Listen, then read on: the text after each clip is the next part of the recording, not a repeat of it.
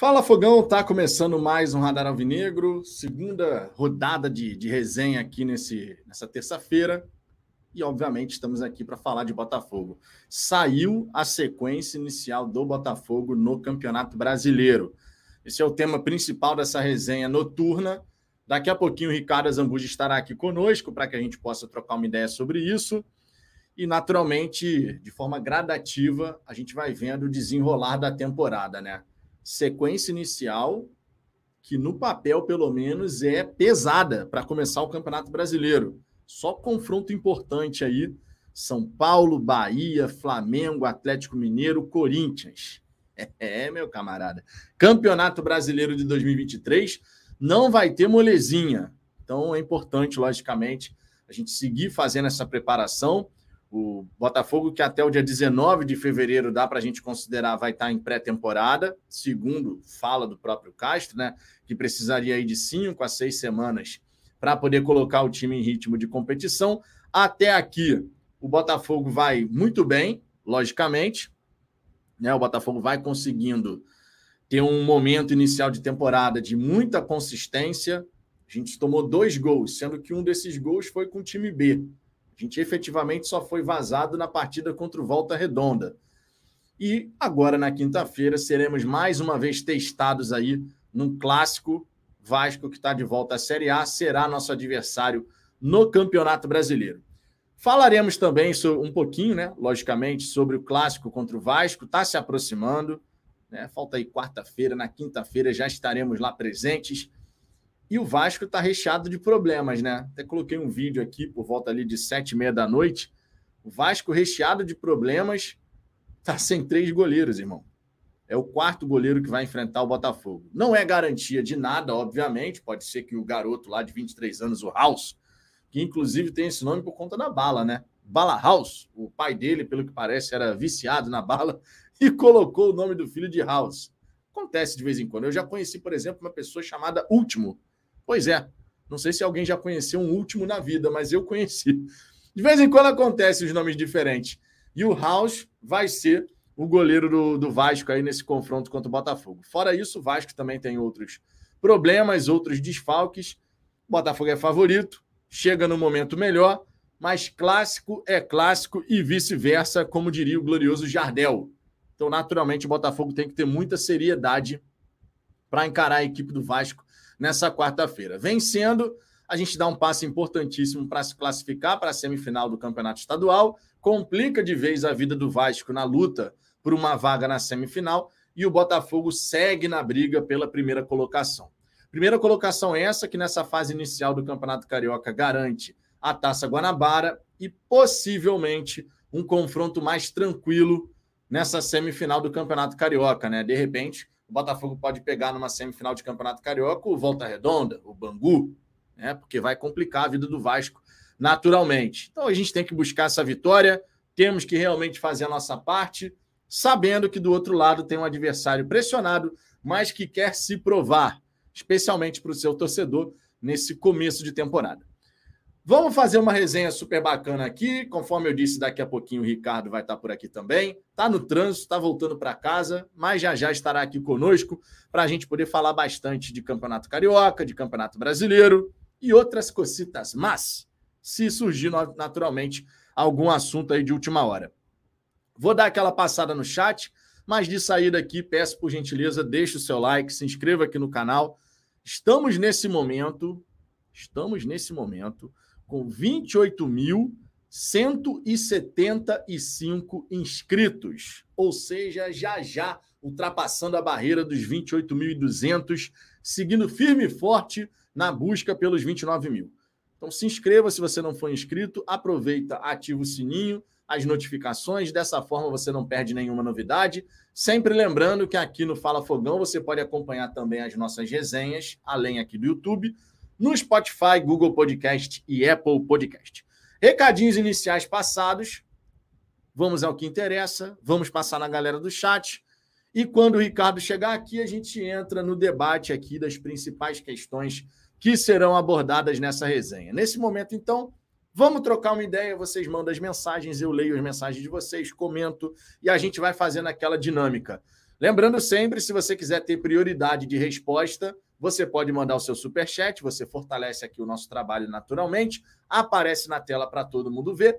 Você também pode se tornar membro do Fala Fogão a partir de R$ 4,99 por mês. Você também contribui com o nosso trabalho e, obviamente, tem prioridade no chat ao vivo aqui. Suas mensagens podem ser lidas mais vezes ao longo da nossa resenha. Vamos em frente. Wallace Teixeira, estamos prontos para a melhor live da noite. Boa noite, amigos. Resta saber se só tem a resenha do Fala Fogão acontecendo, né? De repente, se só tiver o Fala Fogão acontecendo, realmente a chance de ser a melhor live da noite é gigantesca, né? A gente espera, logicamente, que a gente possa fazer um bom trabalho aqui. Tamo junto, olha, só tô de brincadeira, logicamente. BFR, fala Vitão e Asa. Ainda bem que a final da Sula não será no Rio. Aí a torcida vai ter uma desculpa melhor para não ir. Eu já falei muito hoje sobre essa questão de presença da torcida. Uns concordam, outros discordam, faz parte. Nem todo mundo vai ter a mesma visão e opinião sobre esse assunto. Mas vamos pular, que eu já falei muito sobre isso hoje, cara. Já falei muito.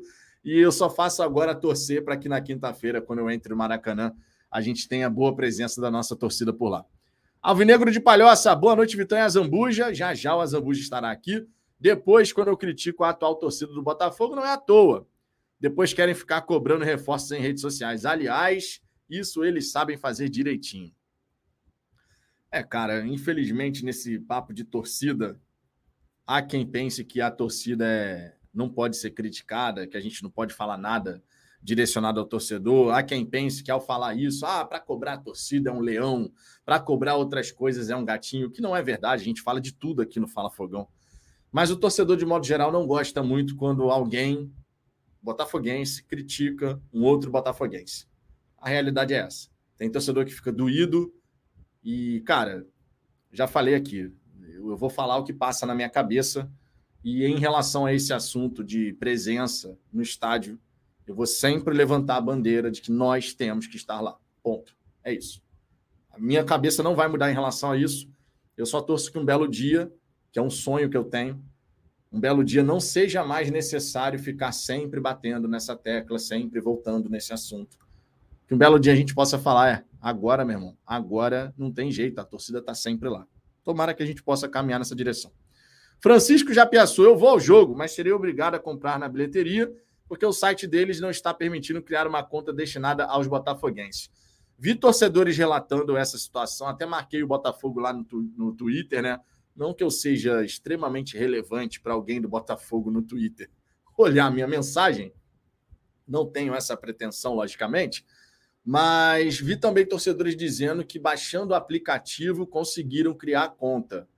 Tá? Então, teve muito torcedor que tentando criar pelo notebook, navegador, né, no notebook estava tendo problema, mas pelo aplicativo conseguiu. De repente, fica essa dica aí, se você estiver enfrentando esse mesmo problema. Mas, realmente, muitos torcedores estavam relatando isso.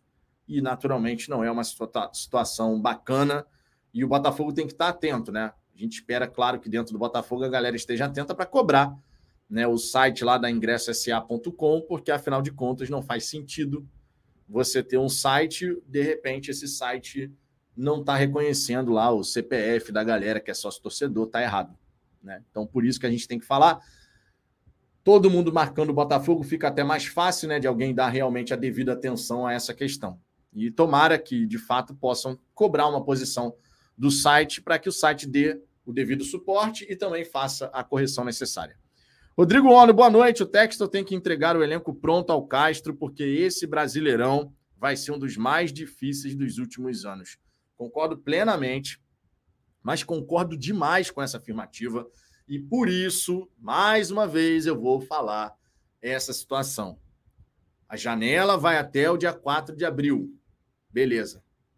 Mas pegando agora, especialmente agora, que a gente sabe quais são os nossos primeiros adversários e as possíveis datas desses confrontos, se torna ainda mais preponderante, na minha visão, que esses reforços possam chegar até o fim desse mês, para que a gente tenha tempo de integração, para que os jogadores se ambientem, entendam os conceitos do Castro, porque dessa maneira esses reforços vão, se, vão ser úteis muito mais rápido do que ter que se adaptar a tudo isso durante o Campeonato Brasileiro, durante a Sul-Americana. É claro que, em certa medida, eles precisarão desse tempo com jogos oficiais para poder, de fato, chegar e aplicar na prática aquilo que está treinando. Isso é óbvio. Mas se você tiver mais tempo, olha como é que o Marçal, por exemplo, se ambientou e se integrou à equipe do Botafogo no ano passado. O Marçal tinha chegado antes, ficou um tempo ali treinando com a galera. Meu irmão, quando entrou na equipe, parecia que já jogava no Botafogo há séculos. O tempo é um aliado ou inimigo, dependendo da circunstância. Alexandre Mendes, vamos, vamos fogão! Vocês são os melhores. Cara, obrigado pelo, pelo carinho, logicamente. Fala aí, Vitão, na sua opinião, quem vai cair para a segundona? Cara, eu acho que, assim, dos grandes, eu acho que o Cruzeiro e o Santos têm risco, tá? Dos grandes, eu acredito que Cruzeiro e Santos têm risco. Agora, você tem outras equipes aí, né? Goiás, Curitiba, Cuiabá. Essa galera aí vai ter que abrir o olho, logicamente, né? Vai ser um campeonato difícil, cara.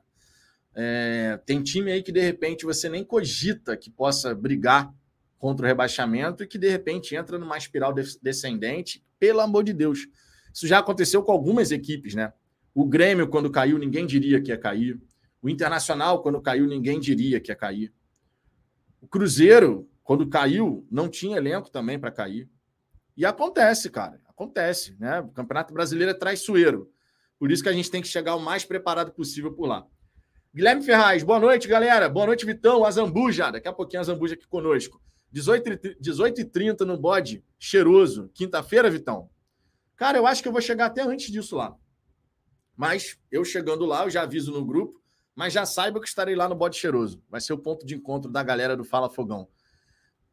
Galera essa, que por sinal, muito me orgulha o grupo que a gente fez de pessoas que vão ao estádio. De verdade, cara. A gente já chegou a ter uma partida do Botafogo no estádio Newton Santos que tinha nada mais, nada menos, isso dentro do estádio, fora a galera que passou pela gente, conversou, fora do, do estádio.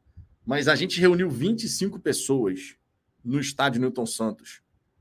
Todo mundo vendo o jogo ali, um próximo do outro. Meu irmão, foi muito maneiro. E, e, esse é um dos pontos que eu mais me orgulho assim do, do trabalho que a gente faz aqui no, no canal. Como a gente conseguiu reunir e às vezes até reacender a chama porque isso já me foi falado, é, confidenciado até. Como a gente, de certa forma, ajuda. Por isso que a gente tem que ter tanta responsabilidade no que a gente fala, claro, né? Mas como a gente, de certa forma, ajudou alguns torcedores a reacender essa chama de querer viver o Botafogo, sabe? E por isso que a gente fala tanto sobre isso, cara. Foi muito bonito de ver no ano passado, em várias partidas, o grupo do Fala Fogão, cara, todo mundo se reunindo, aparecendo no ponto de encontro, mesmo a galera que em outros setores muito legal mesmo, cara. Muito legal. Isso é uma parada que me orgulha muito, assim. O grupo que a gente criou, né? A galera que é membro, que aparece, a galera que acompanha o canal, mesmo não sendo membro, não tem problema. É muito maneiro, cara. É muito maneiro. Leonardo Doná, opa! São Paulo na primeira rodada é bom? Pergunta aqui. Eu acho que é bom, cara. O Botafogo no último Campeonato Brasileiro venceu as duas do São Paulo. Hoje, nessa resenha, sabendo as as equipes que a gente vai enfrentar nesse começo, eu vou aproveitar para a gente poder dar uma olhadinha como é que está sendo esse começo de temporada dessas equipes, né? A gente acaba não acompanhando tanto esse começo de temporada dos outros times que a gente vai enfrentar no Campeonato Brasileiro, mas vamos dar uma olhadinha, logicamente, né? Resultados, as escalações que mais se repetiram. Só estou aguardando, claro, o Ricardo chegar por aqui, porque a gente vai fazer essa parte da resenha juntos, naturalmente. É, Guilherme Ferraz, eu estava vendo a tabela, o Campeonato Brasileiro é o mais equilibrado do mundo mesmo. Ah, sem sombra de dúvida, cara. Sem sombra de dúvida. Tiquinho Soares é soda. Boa noite, não prometo gols, mas muita raça. Você fará seus golzinhos, cara. Você, ó, como seria bonito ver o Tiquinho Soares fazer uns 15 gols nesse Campeonato Brasileiro, hein? Ô, oh, meu Deus do céu, como é que seria lindo 15 golzinhos de Tiquinho Soares e a gente cantando a música no estádio. Tá chegando a hora, o dia já vem. Raiando o meu bem, Tiquinho Soares é foda. Douglas Barros, fala Vitão, fala Douglas. Tiago Cardoso, eu conheço uma pessoa com o nome de Bala também. É minha saudosa tia Valda. É verdade. Mas Valda é mais tranquilo, né? Valda é um nomezinho que realmente de vez em quando a gente. Vira e mexe, na verdade, a gente consegue encontrar alguém. Agora, último foi um nome completamente diferente de uma pessoa que eu já conheci. Não era amigo, não, mas conheci, né? Acabei conhecendo uma pessoa chamada Último. É um nome inusitado, né? Celso Valente, a Botafogo TV manda um abraço para geral e quinta-feira, 3 a 0 em cima do Vascalhau. Cara, um grande abraço para todo mundo que trabalha na Botafogo TV. Botafogo TV que gradativamente vai buscando melhorar, né? Ter cada vez mais conteúdos e tal, e é sempre importante, claro. Ainda tem margem para melhorar, já melhorou bastante. Gostei muito de ter voltado com os bastidores, né? Mostrando ali a galera que trabalha de fato nos bastidores, não só jogadores, porque tinha virado um melhores momentos, né? Tinha virado melhores momentos. Agora não, agora a gente consegue ver um pouquinho ali do ambiente interno. Pô, e é super legal você ter um pouquinho desse acesso, né? Bira Bira, Vitão, Carlos Alberto treinou hoje, você sabe? Cara, sinceramente, não ouvi falar que o Carlos Alberto treinou, mas assim, ele não teve uma lesão muscular, foi uma pancada, né? Foi uma entrada dura até que ele sofreu contra o Nova Iguaçu. E na ocasião teve uma questão dos ligamentos, né? Ligamentos do tornozelo. Todo cuidado é pouco, claro, mas a parte do trauma, ela costuma ser uma lesão que você fazendo a fisioterapia ali e respondendo bem ao tratamento, quando você volta, volta tudo em ordem. O músculo sempre tem um risco ali de você dar uma puxadinha, né? De você, não, tá, tô me sentindo bem no primeiro pique, dar aquela fisgadinha.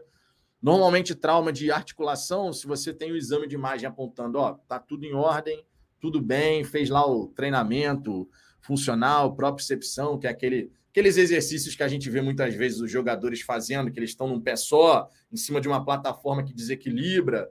Isso é justamente para fortalecer a estrutura ligamentar e tudo mais da articulação e evitar lesões. Então, vira e mexe, a gente vê nos, nos vídeos da Botafogo TV, Botafogo, os jogadores fazendo esse tipo de exercício, né? E é para isso. Então, o Carlos Alberto vai ter que fazer muito isso. Claro, ele tem um processo de fisioterapia inicial, né? Que certamente está fazendo duas, talvez até três vezes, quem sabe, ao longo de um dia para acelerar a recuperação dele, porque a gente nunca pode esquecer que um atleta de futebol, ele obviamente precisa estar tá disponível, né? Ele é um não gosto de falar dessa forma, mas na prática ele é um como um produto. O jogador de futebol é como um produto que precisa estar sempre disponível para uso. É mais ou menos como funciona, é uma mercadoria, digamos assim. Não, não à toa a gente fala de ativo e tudo mais. São pessoas, claro, mas vocês estão entendendo o que eu estou querendo dizer. E o jogador de futebol que está o tempo, assim, muito tempo afastado, ele não está podendo ser utilizado. Então, naturalmente, quando você tem uma lesão, você tenta acelerar o mais rápido possível a volta do jogador para que ele possa ajudar dentro de campo, né? Que é como um atleta, logicamente, pode fazer a diferença. Paulo José, isso é reflexo da pífia campanha em casa no ano passado, desde deste mesmo time, mas vamos crescer gradativamente. É reflexo do quê? Essa daí eu fiquei meio vendido, a presença da torcida, mas a gente vai jogar como visitante, né? Maracanã a gente é visitante. O Vasco, tudo bem que também não joga no, no Maracanã. Enfim, é um clássico e eu só espero que a galera esteja presente, de verdade. É, Carlos Jean, fala Vitão, tenho um sentimento complicado, disse a mim mesmo, esse carioquinho não vale nada. Mas se o Botafogo perder, certamente ficarei pé da vida. Vai explicar. Ah, cara, normal. Vou te falar, vou te falar, ô, Carlos. No ano passado, vocês vão lembrar dessa história. No ano passado, quando a gente foi enfrentar o Fluminense na semifinal do Campeonato Estadual, o, qual era o discurso que a gente estava fazendo aqui? Pô, cara, a gente estava um tempão sem vencer o Fluminense. A gente falou: olha, se o Botafogo vencer o, o Fluminense, por 1 a 0 e a gente precisava de dois gols de diferença. Se o Botafogo vencer o Fluminense por 1 a 0 a gente quebra o tabu, vai ser eliminado, mas a galera não vai chiar. E a gente se prepara para o Campeonato Brasileiro, que é o grande desafio da temporada. Muito, muito torcedor estava falando isso, e a gente mesmo aqui falou no Fala Fogão. A gente falou: eu quero ganhar o jogo, mas se a gente re realmente não conseguir passar, quebrar esse tabu, ok, a gente vai em frente. A gente não vai ficar triste. Veio o jogo. Eu estava no Maracanã, ao lado de tantos outros torcedores botafoguenses. Botafogo fez 1 a 0 melhor no jogo. Quando o Botafogo fez o 2 a 0 aos 40 e pouco do segundo tempo, naquela hora, irmão, por mais que a gente aqui, com cabeça fria, tenha falado, não, mas pô, se ganhar por 1 a 0 e a gente acabar sendo eliminado, a gente vai poder se preparar no brasileiro, vai ter tempo para poder se preparar porque realmente interessa. Mas quando fez o 2 a 0 aos 40 e pouco do segundo tempo, irmão, o estádio ficou ensandecido. Os botafoguenses no estádio estavam assim: que se dane a preparação para o brasileiro. Vamos para a final e vamos ganhar esse campeonato. Futebol, irmão. A gente tenta racionalizar muita coisa, porque a gente entende aqui no canal que quando a gente vai fazer uma avaliação, vai analisar alguma coisa, comentar alguma coisa, não é interessante que a gente fique exaltado, que a gente fique com aquela veia pulsando, xingando aqui, dedo em riste. A gente não gosta de fazer as coisas desse jeito aqui. E a gente tenta, portanto, manter o máximo de cautela, ser ponderado, critica quando tem que criticar, mas sem xingar, sem ficar vermelho de raiva, enfim, coisas assim. Mas, cara, futebol é emoção. Então, na hora que a bola rola, irmão, eu xingo, o Ricardo xinga, o Cláudio xinga, a gente fica irritado, a gente fica feliz, como qualquer torcedor. E naquela semifinal contra o Fluminense, aos 40 e pouco, quando saiu o gol, irmão, na hora o que me passou pela cabeça, ah, malandro, já tá 2 a 0 vamos para essa final e vamos ganhar o Flamengo na final. Porque aí a emoção fala. Depois, quando você acaba tomando o gol, que acaba 2 a 1 um o jogo e a gente é eliminado, né, por conta disso, depois a gente fica assim, pô, a gente estava quase lá, mas tá bom. A gente vai poder se preparar para o brasileiro. Aí a racionalidade volta. Então eu entendo perfeitamente isso que você está falando. Na, antes da bola rolar, a racionalidade ela consegue ficar ali em primeiro plano. A bola começou a rolar, meu irmão. A partida está acontecendo. Esquece. Você é torcedor, eu sou torcedor, o coração fala mais alto. Claro que cada um torce à sua maneira, a gente sabe disso, ninguém precisa torcer igual. Tem torcedor que torce de um jeito, tem torcedor que torce do outro, tem um que xinga mais, outro que fica quieto, outro que fala o jogo inteiro, que reclama o jogo inteiro, que bate palma em todos os lances. Cada um torce à sua maneira, e isso é legal pra caramba. Esse, inclusive, é um dos grandes baratos de você estar no estádio de futebol. Porque você consegue olhar para os lados e você vê tanto torcedor diferente, mas em prol da mesma paixão. Isso é muito foda, meu irmão. Eu sou apaixonado por ir ao estádio, vocês sabem disso, né? Segredo para ninguém. Anderson Santos, fala Vitão, sou novo, sou novo membro aqui, mas ainda não estou no grupo. Fique tranquilo, já vi seu e-mail. Falarei com você para poder te adicionar. Inclusive, o Dailson, estava falando com ele tem que adicionar ele também, mas já falei com o Dailson no WhatsApp. Falarei com você também, tá? Nessa quarta-feira. Fique tranquilo que eu já vi o seu e-mail. Tá? E aí eu vou te adicionar lá no, no, WhatsApp, te passo as regras do grupo, porque tem regras, não é a casa da mãe Joana, embora de vez em quando tenhamos problemas familiares por lá, no sentido de discussões entre a família Fala Fogão, acontece no grupo do WhatsApp, a gente também tem disso, principalmente durante as partidas, né? Principalmente durante as partidas. Principalmente disso. É, deixa eu ver aqui. Tiquinho Soares é só. Da única vez que estreamos contra o São Paulo foi em 2012 e ganhamos por 4 a 2 Que seja mais uma bela estreia como essa, logicamente, né? Júlio César, boa noite, Vitão. Muito estranho o Botafogo jogar o último jogo do Brasileirão fora novamente. Decisão duvidosa. Ah, cara, eu não me incomodo com isso, não. Porque, no fim das contas, você tem 38 rodadas, as coisas acabam se equilibrando, né? Você tem 38 rodadas e as coisas acabam se equilibrando. É claro que a tabela de uns pode ser mais sossegada, com sequências mais tranquilas do que a tabela de outros. A sequência inicial do Botafogo nesse Campeonato Brasileiro de 2023 vai ser pesada. Vai ser pesada. São Paulo, Bahia, que virou SAF. A gente não sabe ainda como é que o Bahia vai chegar de fato no Campeonato Brasileiro.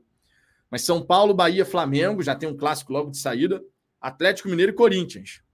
A vantagem é que o Botafogo joga três desses cinco jogos em casa. E a gente vai jogar com a grama sintética, né? E a gente espera, claro, que isso possa ajudar, porque a gente sabe que ajuda o Palmeiras, ajuda o Atlético Paranaense.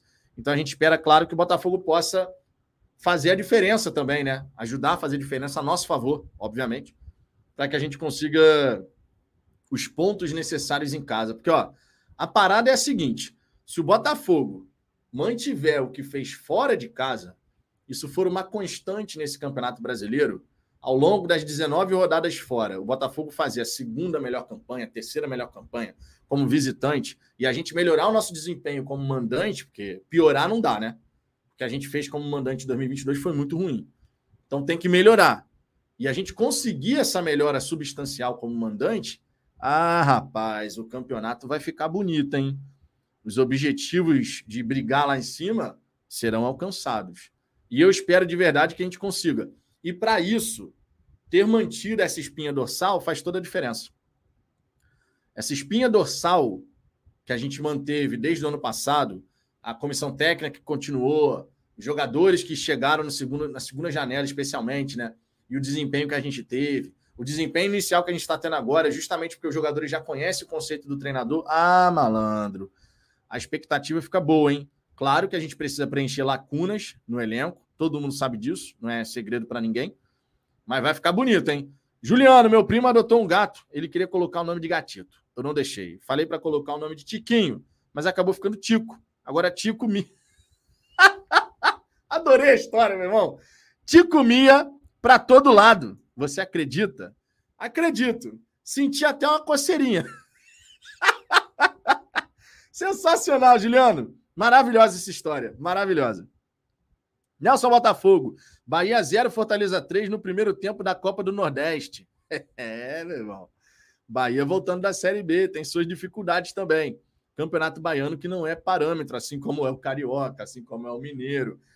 Campeonato estadual, ele serve para mostrar assim, ó, se nem no campeonato estadual você está conseguindo bem, meu camarada, o bicho vai pegar. O Santos está nessa, o Cruzeiro está nessa, mas se você vai bem no campeonato estadual, não quer dizer absolutamente nada. É, Sandro Bastos, Voivoda só fica esse ano no Fortaleza, baita trabalho. Cara, já estão falando que o Voivoda só fica no Fortaleza até o fim da temporada faz uns dois anos. Porque ele comprou a briga mesmo, cara. E o Fortaleza, a tendência é fazer um excelente campeonato brasileiro mais uma vez, né? Tá na Libertadores, torcida empolgada mais uma vez. O ciclo virtuoso lá no, no Fortaleza segue acontecendo, né? O rival Ceará tropeçou, meteu os pés pelas mãos, caiu para a Série B. Fortaleza não, meu irmão. Fortaleza seguiu naquela pegada ali. E, na minha opinião, dos grandes erros do Ceará um dos grandes erros do Ceará foi ter mandado o Guto Ferreira embora. Porque o Guto Ferreira já estava, sei lá, mais de uma temporada, vinha fazendo um ótimo trabalho. E você vê que o Voivoda, quando teve dificuldade, a parte da torcida do Fortaleza até pediu a demissão do Voivoda. O Marcelo, que é o presidente por lá, manteve a ideia no Voivoda, continuou apostando no Voivoda. E o mesmo não aconteceu no Ceará. Você vê que cada rival lá foi para um caminho, né? O Fortaleza se recuperou e o Ceará foi ladeira abaixo. E o Guto Ferreira já estava há algum tempo no Ceará, se não me engano, era mais de uma temporada. Já tinha feito um ótimo campeonato brasileiro em 2022, sabe? Então, era um cara que já conhecia o elenco, já conhecia o trabalho, já tinha conseguido fazer um grande trabalho, mas decisões, decisões. A gente, por exemplo, por isso que eu falo, agora nessa temporada, o Castro tendo permanecido depois de toda a turbulência que aconteceu, nessa temporada a gente vai ter noção real do que, que vai acontecer Campeonato Brasileiro, tendo esse trabalho que já tem uma base desde 2022. A gente ainda não tem noção, cara, eu tenho convicção do que eu estou falando, a gente ainda não tem noção do que, que isso pode impactar ao longo de, um, de uma temporada. E eu tenho confiança que vai fazer a diferença, assim. Critiquei muito o Castro na época do Campeonato Brasileiro do ano passado. Perdi a fé no Castro. Falei aqui em algumas oportunidades. Minha confiança no Castro está mais do que abalada. Hoje, beira zero. Falei isso porque realmente eu não estava conseguindo enxergar a evolução. Não estava. Apesar das dificuldades de lesões, contusões, né? Jogadores ficaram DM, um monte de coisa que aconteceu. Eu queria ver mais de organização. Não era futebol arte bonito então, critiquei pra caramba, falei aqui que por mim o Castro poderia ter ido embora. Falei. Não vou chegar e falar negar, ah, nunca disse isso. Disse sim. E dado momento, falei: olha, sinceramente, ele não vai embora, então, tanto é que eu não ficava aqui. Fora Castro, fora Castro, só disse que, em dado ponto, na minha opinião, ele já poderia ter ido embora, porque realmente eu não enxergava a mínima evolução, a mínima adaptação ao futebol brasileiro. Só que em dado momento da temporada, eu virei e falei, cara, sinceramente, a minha esperança agora é a pré-temporada do ano que vem. E quem acompanha o canal sabe que isso que eu estou falando é exatamente o que aconteceu. Em dado momento, eu falei, cara, minha esperança é a pré-temporada, que com a pré-temporada, de fato, ele possa apresentar o que ele sempre falou que ah, a gente não teve pré-época, a gente não teve pré-época. e a gente está vendo que realmente pode fazer uma baita diferença. Que bom que eu estava errado. Esse é um ponto que eu sempre vou falar aqui, meu irmão. Eu posso falar as minhas, as minhas bobagens aqui, posso dar minhas opiniões, algumas certas, outras erradas, mas uma coisa eu posso garantir para vocês: nunca você é aquele torcedor que prefere estar tá certo do que ver o Botafogo bem. Que bom que eu estava errado. Que bom que o Castro recuperou a confiança da galera. Que bom. A minha confiança tinha beirado a zero. Hoje a minha confiança nele realmente é muito mais alta. Confio que ele vai fazer uma grande temporada com o Botafogo. Assim é o futebol. Muitas vezes, inclusive, a vida, né? Alexandre Mendes, fala Vitão, por que não temos mais um campeonato como o Rio São Paulo? Estou vendo a Copa do Nordeste é muito melhor que os estaduais. Pô, cara, eu me amarrava no Rio São Paulo. Me amarrava no Rio São Paulo. Pô, você começar a temporada com Botafogo e Corinthians, Botafogo e Palmeiras, pô, é outra parada, irmão é outra parada. Mas, né, o Rio São Paulo não vai voltar. Para os times paulistas, assim, não é muito interessante, sinceramente, porque eles ganham de transmissão, o contrato de TV dos paulistas é de 20, 21 milhões de reais para cada grande. E isso faz uma baita diferença por lá, né? Aqui no Rio de Janeiro era de 18, né? Mas o Flamengo inventou aquela historinha que a gente lembra. E aí, né, meu camarada? Aí o contrato foi para as cucuias e hoje o Flamengo ganha 21, vai ganhar 22, 23, 24, que vai crescer o contrato deles com a Brax, enquanto isso, os outros que corram atrás, né? Os pequenos, inclusive, tomaram naquele lugar por conta do Flamengo, né? Porque foram na onda do Flamengo e se ferraram. Rafael Ramos, ir ao estádio é uma experiência singular, com certeza. E tem um monte que arruma desculpa para não ir.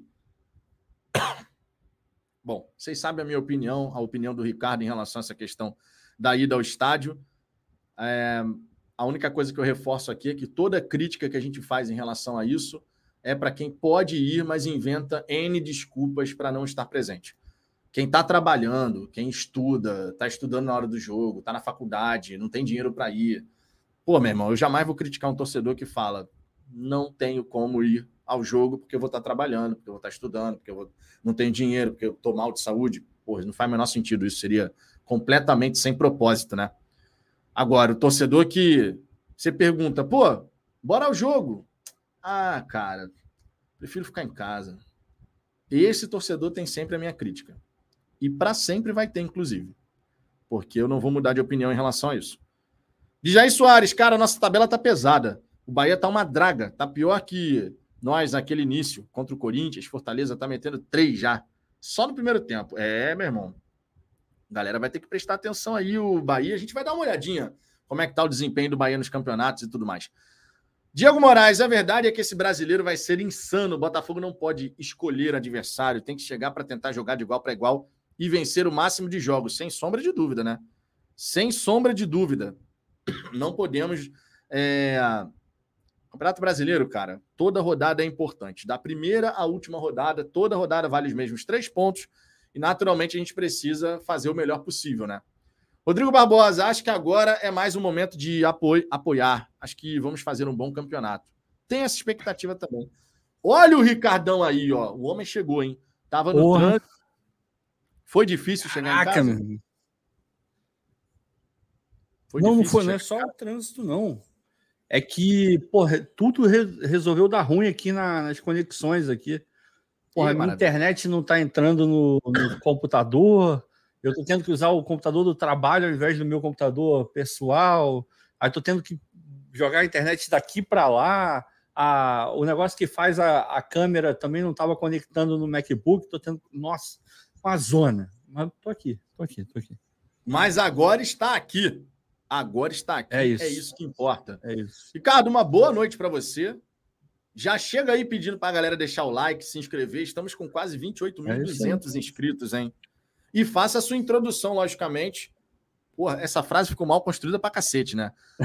faça a sua introdução no canal sobre os assuntos que a gente vai abordar hoje, especialmente a parte inicial, essa sequência inicial do Campeonato Brasileiro. Vamos dar uma olhadinha como está sendo esse começo de temporada dos nossos primeiros adversários no Brasileirão. Boa noite, Ricardo. Boa noite, boa noite. É... Porra, cara, ah, tá, pena que o Tottenham perdeu para o Milan, o Alvinegro tá falando. Na verdade, tinha até que botar a plaquinha, não deu tempo. White Hart Lane. É, na verdade, tem até que ajeitar, mas enfim, vai assim mesmo hoje. É, porra, eu tava, eu tava trabalhando e vendo, né? Então, no final das contas, no trabalho eu tava com três telas e tinha mais umas duas telas aqui, uma com o jogo do Tottenham e a outra com o jogo do, do PSG, né? Com, quer dizer, do PSG é o cacete, o jogo do Bayern. Porque, Bayern, né? Porque o Bayern, o Bayern é muito chute, maior que o PSG, é, pois é. Aí tava vendo e tal, e, porra, eu tava no misto. Eu vou. o Alexandre, volta pro Brasil, Azambuja. A internet aqui é melhor. é, cara, dependendo do lugar, pode até ser, eu não acho impossível, não. Mas, como eu tava dizendo, eu tava num misto, assim, de. Pro PSG e Bayern de Munique, eu tava torcendo pro Bayern de Munique mesmo. Não vou torcer pro PSG, porque, enfim, o Bayern de Munique é foda. E agora do Tottenham, eu, eu já falei que eu gosto do Tottenham, que torço, estou torcendo para o Tottenham, mas ao mesmo tempo eu não queria que o Tottenham goleasse, porque vai ter o jogo de volta, e o jogo de volta eu vou estar tá lá no estádio para ver. Então, quando que você isso, goleia, o segundo, o, segundo, o segundo jogo é meio. Sabe, não tem jogo. E, pô, eu quero ir para um jogo de futebol, não para uma festa. Se no final tiver festa, ótimo. Mas beleza, tava lá, mas ao mesmo tempo eu não queria que perdesse. Porque aí para reverter também é difícil, né? Então eu tava torcendo por um empate. A verdade é essa. Agora, mas aí acabou que o Tottenham perdeu, ainda bem que foi de 1 a 0 só. Então precisamos de dois gols para poder passar, né? Então estamos tranquilos. É... Mas vamos estar de boa noite, Zambuja. Dessa vez vai ficar só na, na advertência. Próxima vez é demissão sumária. Não sei nem o que, o Edemir tá falando, mas o cara tá puto comigo. É pelo atraso é... aí, pô. 10 horas é 10 horas. Se bem que começou 10 e 5, né? Te dei 5 minutinhos de lambuja, pô. Pois é, mas não foi culpa minha. Tava um trânsito muito maior. Eu fui levar meu, meu cachorrinho para fazer a, a, revisão dele lá, então acabou que atrasou. Desculpa. Mas vamos falar. Tem muita coisa do Botafogo para falar. Twitter pegando fogo, assim que eu gosto, acho maravilhoso porque as pessoas criam até é, problema onde não tem, sabe? É, até o que não está escrito, sabe esse tipo de coisa? É um negócio muito, muito doido, assim.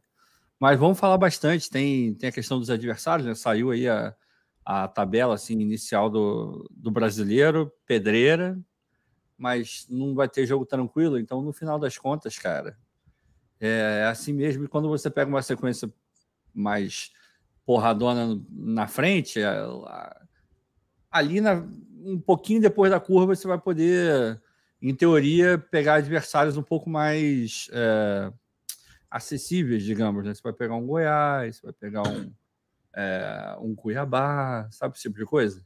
Então, não acho de todo ruim já começar num ritmo muito alto, não. Até porque, meu irmão, já, já chega tendo que dar os 100%. E isso eu acho ótimo, sacou? Acho ótimo. É, o Guilherme Ferraz está falando, a Zambuja está tomando gosto por polêmicas e, e, por ser cancelado. É... Porra, cara, para mim não é polêmica nenhuma. É polêmica porque tem uma galera que não. Tem aquele negócio de você não pode criticar uma parte da torcida. Porque se você critica uma parte da torcida, porra, torcedor não pode ser criticado. Torcedor é soberano, ainda mais a torcida do Botafogo que, porra, toma porrada atrás de porrada. Então, você, quem, quem é você? Um, um mero participante do YouTube vindo porra, falar da torcida? Eu escutei um monte de coisa hoje. Mas, cara, eu já falei, o Vitor já falou.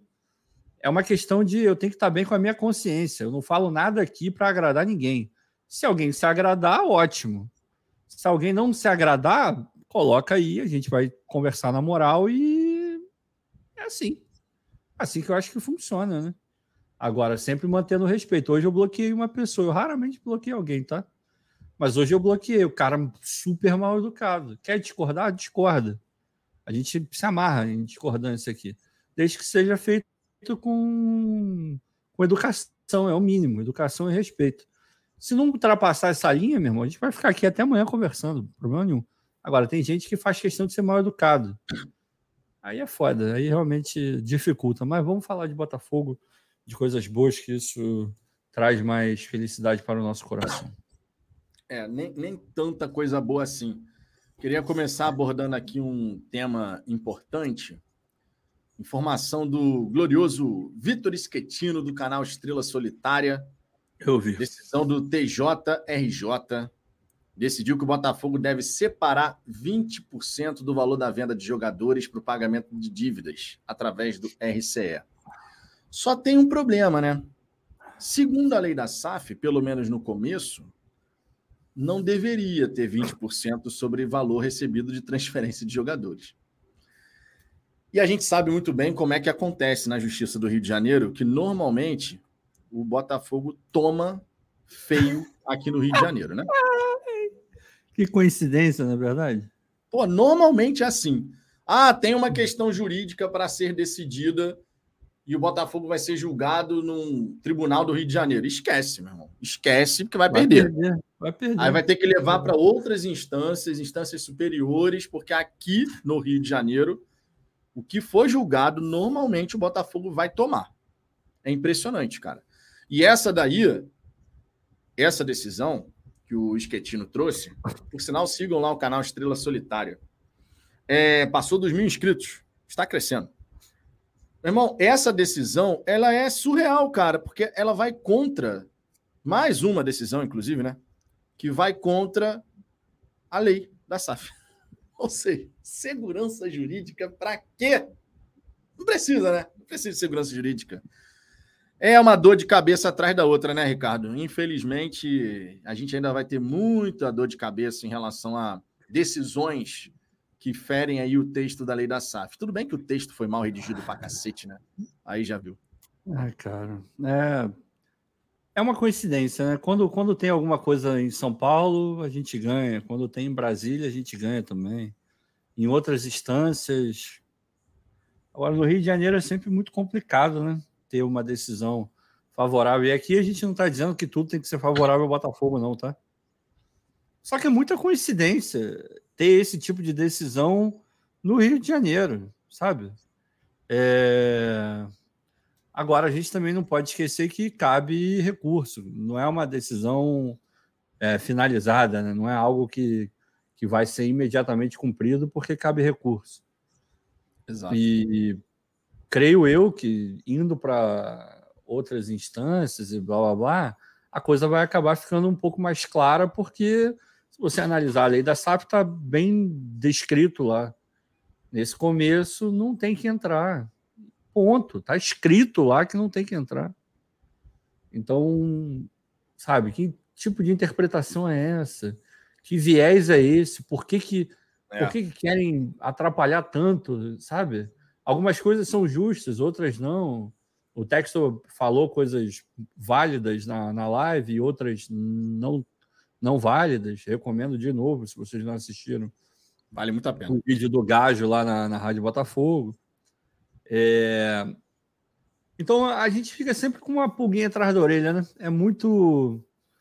É, é muita coincidência esse tipo de coisa acontecer de maneira mais forte ah, no Rio de Janeiro. Depende, dessa, depende da camisa que está por baixo da toga, né?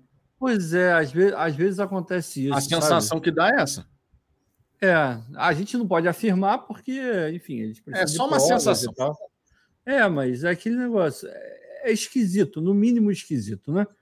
Você acabar vendo tantas decisões contrárias, assim, obviamente a, gente já teve decisões é, positivas para o Botafogo e tal, mas é meio surreal, assim, que já não vai ser, muito provavelmente não vai ser a primeira nem a última vez que o Botafogo vai ter que recorrer, o processo vai para algum outro lugar e a gente vai acabar ganhando o processo depois. É, sei lá, é um desgaste desnecessário, sabe? Mas não tem jeito, né? Eu espero que o Textor tenha se cercado dos melhores advogados possíveis e que a gente consiga recuperar esse tipo de, de decisão, né? Exatamente, é necessário, é necessário. É, inclusive, ó, o. Cadê a mensagem aqui? Espera aí que eu queria trazer essa mensagem aqui, que foi uma mensagem bacana aqui. Ah, que fala. Do... Aqui. Alex Ramos, o casarão, se não me engano, foi só lá no Superior Tribunal que o Botafogo virou o jogo. Pois é. Aqui no Rio perdeu todas. Perdeu pois é, todas. é, cara. É foda. Aí foi lá para a instância superior Aí ganhou. Aí ganhou. Pra você é. ver como é que são as coisas. Lá em São Paulo, o Botafogo ganha. Aqui no Rio, o Botafogo perde. É impressionante, cara. É uma coincidência que acontece sempre, o que deixa de ser uma coincidência. As decisões normalmente aqui no Rio de Janeiro são desfavoráveis ao Botafogo. Vai entender, né? Vai entender.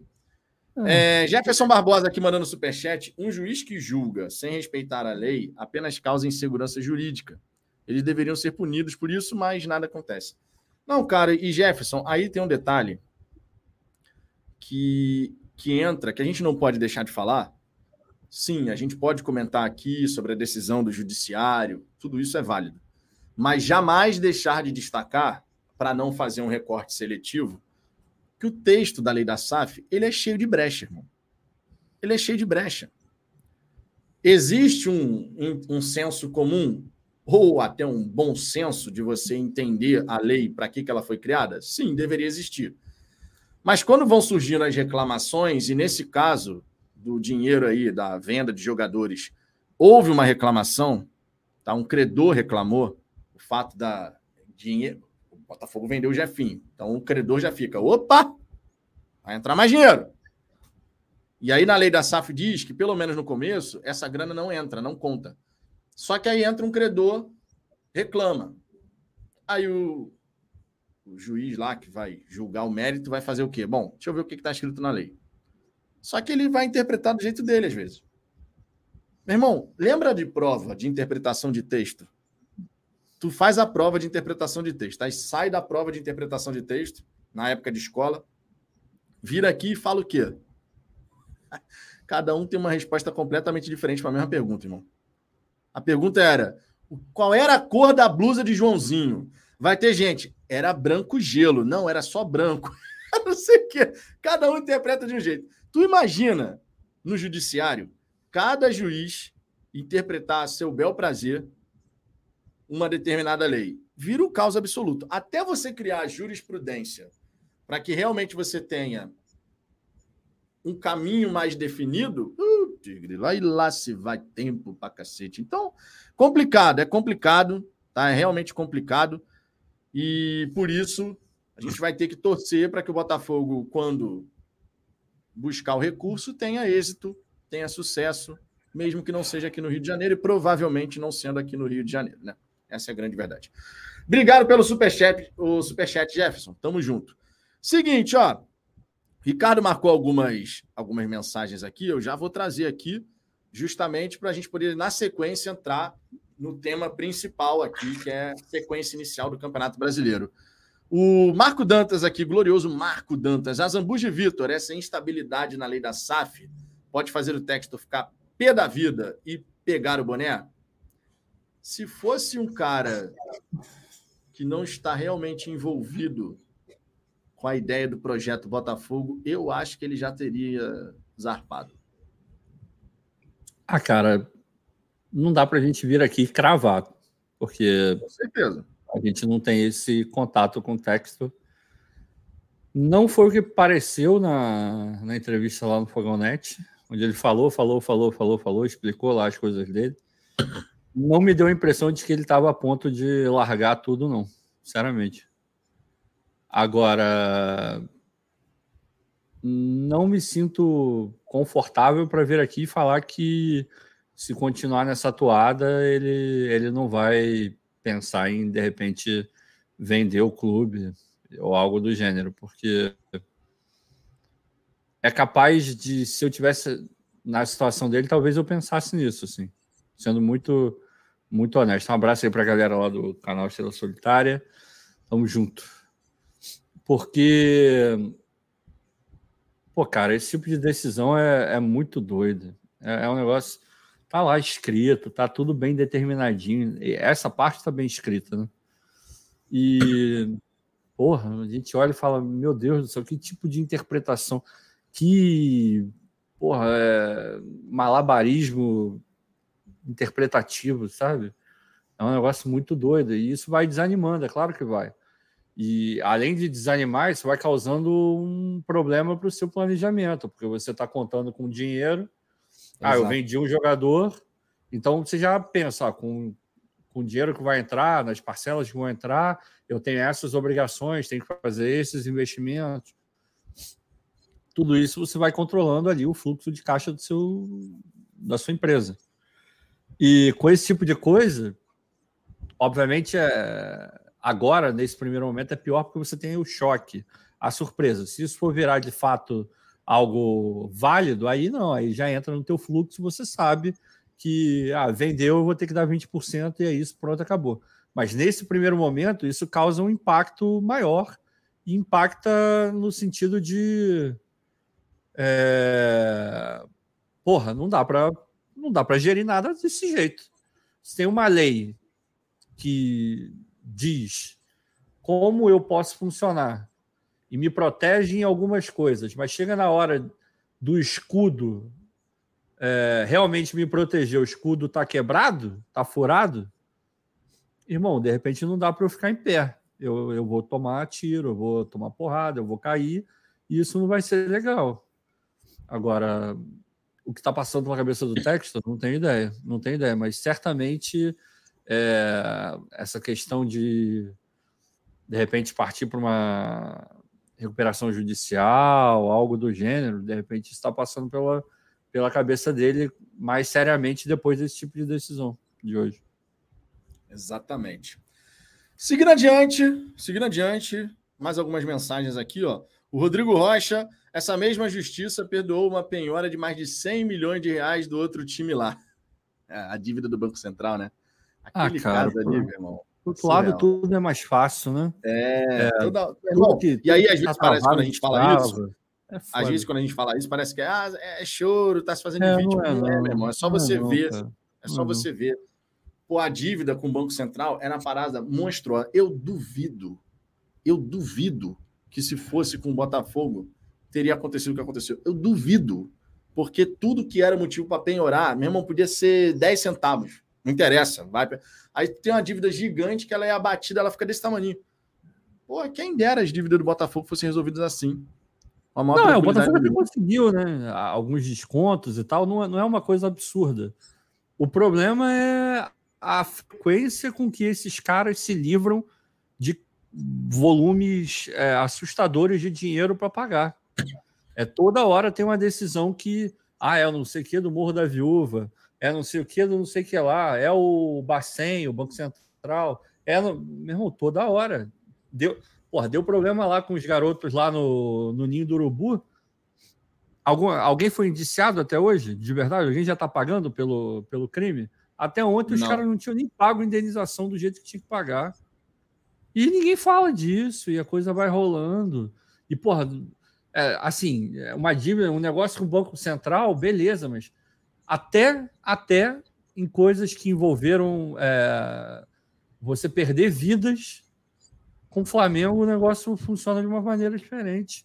Isso é surreal, cara. Isso é surreal. Não dá para não pensar que tem algum tipo de proteção ou algo do gênero. E a gente não vê isso é, na grande mídia toda hora, alguém cobrando. Pô, e aí? Não vão botar ninguém na, é, na berlinda, não? Não vão processar ninguém de maneira verdadeira? Ninguém vai, ninguém vai para cadeia, não vai ter nenhuma sentença, ninguém vai ter que cumprir nada, pelo amor de Deus. E, e a gente vê uma atrás da outra. Isso é, isso é bizarro, cara. Isso é bizarro. Isso é bizarro. É bizarro. Jefferson Barbosa, querem ferrar o Botafogo de todo, de todo jeito, fato. Enfim, Vamos seguir aqui, vamos falar de Campeonato Brasileiro. Falamos aqui dessa questão da dívida, então vamos falar de Campeonato Brasileiro. O Botafogo começa a jogar o Campeonato Brasileiro dia 15, 16 ou 17 de abril. Sempre é importante fazer um paralelo de que a janela de transferências vai se encerrar no dia 4 de abril, certo? Então a gente vai ter esse período aí. Lembrando que a Copa Sul-Americana está prevista para começar ali por volta do dia 5, 6 de abril. Então, antes da estreia do Campeonato Brasileiro, já teremos jogo da Copa Sul-Americana. Vale até a gente trazer aqui a informação para que a gente possa colocar direitinho aqui como é que deve ser. A gente ainda não sabe qual vai ser o grupo do, do Botafogo, né, na Copa Sul-Americana. Mas vamos dar uma olhadinha aqui para que a gente saiba exatamente a, a data de começo, que é quando o Botafogo deve ter o seu primeiro jogo e tal. A primeira fase da Sul-Americana, que vai começar no dia 7 e 9 de março. O Botafogo não entra nessa fase. Sorteio dos grupos vai ser no dia 22 de março. E aí, na a fase de grupos, ela começa no dia 5 de abril e vai até dia 28 de junho. O que significa dizer que antes da estreia do Campeonato Brasileiro, o Botafogo joga pela Sul-Americana. Se vai ser em casa, se vai ser fora, é uma outra história, porque primeiro tem que ter o sorteio, logicamente. Então a gente tem, grudado ao fim da janela de transferência, já uma competição internacional, que é a Sul-Americana, grande objetivo de título da galera nessa temporada, né? Todo torcedor botafoguense está de olho na Sul-Americana. E ali por volta do dia 15, 16, 17 de abril, Campeonato Brasileiro. Ok. Estou contextualizando só porque quando a gente fala, por exemplo, da busca por reforços, e a gente fala aqui que o ideal, na nossa visão, seria até o fim de fevereiro a gente já ter todo mundo, é justamente porque esse tempo, se a gente parar para pensar, é valiosíssimo. Já era para estar tá lá, né? É, exato. Desde o dia 9, né? Exato. Já era. Tá atrasado. Já era para estar tá lá, não está. E a gente agora espera que até o fim de fevereiro possamos ter esses jogadores, porque tempo é algo que a gente não vai ter mais para frente. Essa temporada, com Copa do Brasil, Sul-Americano e Brasileiro, e claro, a gente espera que o time do Botafogo tenha o calendário cheio até o fim do ano, porque significa dizer que a gente está avançando nas competições. Nós precisamos aproveitar o máximo de tempo agora. Agora. Onde o Castro vai poder integrar todos esses jogadores e, na ocasião de chegar a estreia da Sul-Americana, estreia do brasileiro, estaremos muito preparados. E é importante ter essa contextualização antes da gente falar aqui desses jogos iniciais, dessa sequência inicial de Campeonato Brasileiro. Tá? Então, o contexto é esse, o cenário é esse. O que, que acontece? Primeiro adversário do Botafogo no Campeonato Brasileiro. Um time que o Botafogo venceu duas vezes na última temporada. Estou me referindo à equipe do São Paulo. Vencemos fora e vencemos em casa. E é o nosso primeiro adversário. Primeira questão aqui, antes de mostrar como é que está sendo esse começo de temporada do São Paulo. Ricardo Zambuja. Quem fica mais preocupado com essa rodada inicial? Botafogo ou São Paulo? Na verdade, eu acho que a pergunta correta é quem deveria ficar mais. Porque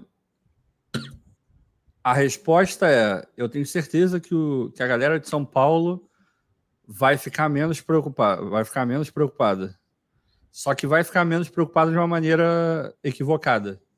Porque eles simplesmente não estão nem aí para o Botafogo, os caras ignoram solenemente o que está acontecendo aqui. Eles não têm a menor ideia de quem é Tiquinho Soares e eu acho que eles não estão nem aí para falar a, a, verdade nua e crua. Eles não têm, e eles não estão nem aí por falta de conhecimento, sacou? Agora, a gente, a gente, e isso é uma coisa que me incomoda profundamente, tá? É, e eu, eu às vezes fico me perguntando se eu deveria mudar minha postura. Eu acabo nunca mudando, mas a, o questionamento é, é sempre é, realizado internamente, tá? Eu não sei se de repente é só uma sensação minha, mas eu não, não acredito que seja, não, sinceramente. Os outros clubes, seja lá de qual estado for o clube, eles sempre tratam o Botafogo de uma maneira muito desrespeitosa. E a gente sempre trata os outros de uma maneira respeitosa a gente sempre olha para o São Paulo e fala, pô, São Paulo é um grande clube, não sei o quê. Então a gente sempre fala, São Paulo é um grande clube que não está num momento bom faz bastante tempo. Agora eles nunca falam do Botafogo como um grande clube. É sempre, ah, aquele lá é o menor do Rio, é aquele time lá que não sei o que, ah, vai lá e pega qualquer um. Ele... A galera ainda acha que esse é o nível, sabe? E isso me incomoda profundamente, porque eu tenho extremo respeito por todos os outros clubes, principalmente aqueles que são é, os ditos grandes, gigantes. Porra, o São Paulo é um baita de um clube. Agora, quem deveria ficar mais nervoso, eu não tenho a menor dúvida que hoje quem deveria ficar mais nervoso é o São Paulo, não o Botafogo. Hoje o São Paulo tem, o São Paulo tem um time inferior ao time do Botafogo. Em tudo. Em elenco, em jogos, é, em aproveitamento, em é inferior, é inferior. Para mim é inferior. Agora, eu duvido que eles tenham a mesma a mesma ideia. E não é porque eles realmente julgam o Botafogo da maneira como deveriam julgar. É porque eles julgam da maneira que eles sempre julgaram, ou seja, não sabem porra nenhuma o que acontece aqui e, e falam de orelhada, assim. Os caras questionam o Tiquinho. A maioria não sabe nem quem é o Tiquinho. Isso é muito doido, cara. Como é que você não vai saber quem é o Tiquinho? Hoje, beleza, há um tempo atrás, nem mesmo a gente sabia. Mas pelo brasileiro que ele fez, a reta final do brasileiro que ele fez, era obrigação de todo e qualquer torcedor do Campeonato Brasileiro saber quem é o Tiquinho Soares. Os caras não sabem, porque não querem saber, eles julgam que eles não precisam saber. Por outro lado, é bom porque a queda é sempre mais dolorosa, né? Dolorida, se você quiser botar assim. E é o que vai acontecer com São Paulo. Tomara que a gente ganhe e eles vão ficar, meu Deus do céu, quem é o Tiquinho Soares? Aí, o Tiquinho vai lá e mete dois dele. Sendo que já meteu um ano passado, né? Bom lembrar. Ah, e é interessante observar, porque assim, a gente está falando de respeito, né? A gente está falando de respeito. O Botafogo tem parte, boa parte, inclusive, da culpa por essa falta de respeito que acaba sendo construída ao longo dos anos, porque nem os próprios dirigentes do Botafogo se faziam o que tinham que fazer em prol do, do clube, muitas vezes, inclusive, diminuindo o Botafogo, botando o Botafogo lá na, na lama total. E, obviamente, os torcedores de outras equipes e tal passavam a olhar para o Botafogo como se fosse assim: ah, meu irmão, jogo com Botafogo tem que ganhar. Botafogo é três pontos garantidos, tem que ser assim. Agora, isso vai mudando. E, e essa é uma questão importante de reconstrução da, da moral que o Botafogo tem no futebol brasileiro, porque gradativamente, à medida que o Botafogo fosse fortalecendo, os torcedores Primeiro os treinadores, né? Primeiro os jogadores, os treinadores, os dirigentes, eles vão passar a olhar para o Botafogo e vão falar assim, cara, jogar com o Botafogo é difícil pra cacete. Eu lembro em 2007, quando o Murici Ramalho, até pegando boa parte disso que você acabou de falar, na época a imprensa perguntou assim para o Murici, pô, Murici, e era aquele São Paulo daquela época, né? Era aquele São Paulo daquela época. 2007, a gente sabe que o São Paulo estava em alta, pra caramba. São Paulo que foi tricampeão brasileiro e tal. Perguntaram para o município, pô, Maurício, você vai ao Rio de Janeiro enfrentar o Botafogo? A imprensa desdenhando do Botafogo. Você vai ao Rio de Janeiro enfrentar o Botafogo, tu vai jogar com três zagueiros. Porque estava todo mundo estranhando, né? A resposta do município foi assim: tu já viu como é que os caras estão jogando? Ou seja, enaltecendo o futebol que o Botafogo estava praticando. Surreal, cara. Os profissionais do futebol, treinadores, jogadores, eles vão se atentar para a necessidade de respeitar a equipe do Botafogo mais rápido. Torcedor, imprensa, vai demorar mais. Mas essa construção vai acontecer. Porque à medida que o Botafogo se continuar sendo um osso duro de roer como visitante, imagina, Brasileirão de 2023. 2022 ganhamos o São Paulo na ida e na volta. Imagine 2023 isso acontece de novo. Meu irmão, você já começa a mudar a, a mente dos torcedores de olhar assim, ih, é o Botafogo. É natural que no primeiro momento, torcedores de outras equipes, por não estarem inseridas nessas, nesses processos de mudança que o Botafogo está passando, que eles continuem tendo aquela visão de que ah, é o Botafogo, é o velho Botafogo. Mas não é mais o velho Botafogo. Nós sabemos disso. Alguns torcedores do Botafogo ainda não. Mas o meu, o meu ponto ele vai até além, Vitor. É, poderia continuar sendo o velho Botafogo. Só que o que é, tem uma certa dose de ignorância nisso e tem uma certa dose de maldade e tem uma certa dose de idiotice. Tá tudo junto. Misturado, tá tudo misturado. Tá tudo misturado. E por que, que eu falo isso? Mesmo se ainda fosse o velho Botafogo de Montenegros e, e porra, Mufarreges e Cepes, mesmo aquele Botafogo, aquele Botafogo merecia respeito pra caramba também. Um respeito que a gente não tem. A gente não teve. Pela história, muitos desses caras, eles, eles não. Eles comemoram, vão para a Copa do Mundo e, e colocam a camisa da seleção brasileira e, e não tem a menor ideia de como aquelas estrelas foram parar ali. Isso não é uma questão de ser menor. Isso não é uma questão menor, isso é uma questão importantíssima. O, o, o fascínio que o mundo tem pelo futebol brasileiro, e ainda tem, menor hoje, claro, mas ainda tem, muito dessa conta só existiu porque o Botafogo botou crédito nela. E aqui eu não estou sendo clubista, não. Então, mesmo aquele velho Botafogo já merecia um puta de um respeito. E não tinha. E isso é, é, é por parte da torcida, pelo, por parte do, dos treinadores, e não porque esses caras eles olham o adversário que está do lado, eles sabem as fraquezas e, e as fortalezas, tudo isso os caras sabem. Agora, a imprensa, de modo geral, também influenciou demais esse tipo de coisa. Sempre trataram o Botafogo ali como ah, ah, o Botafogo. Então, mesmo aquele Botafogo já merecia respeito. E, eu não vi, eu, a, a, minha vida inteira, eu, eu, sinceramente, tirando um caso aqui, outro ali, eu vi esse tipo de pensamento.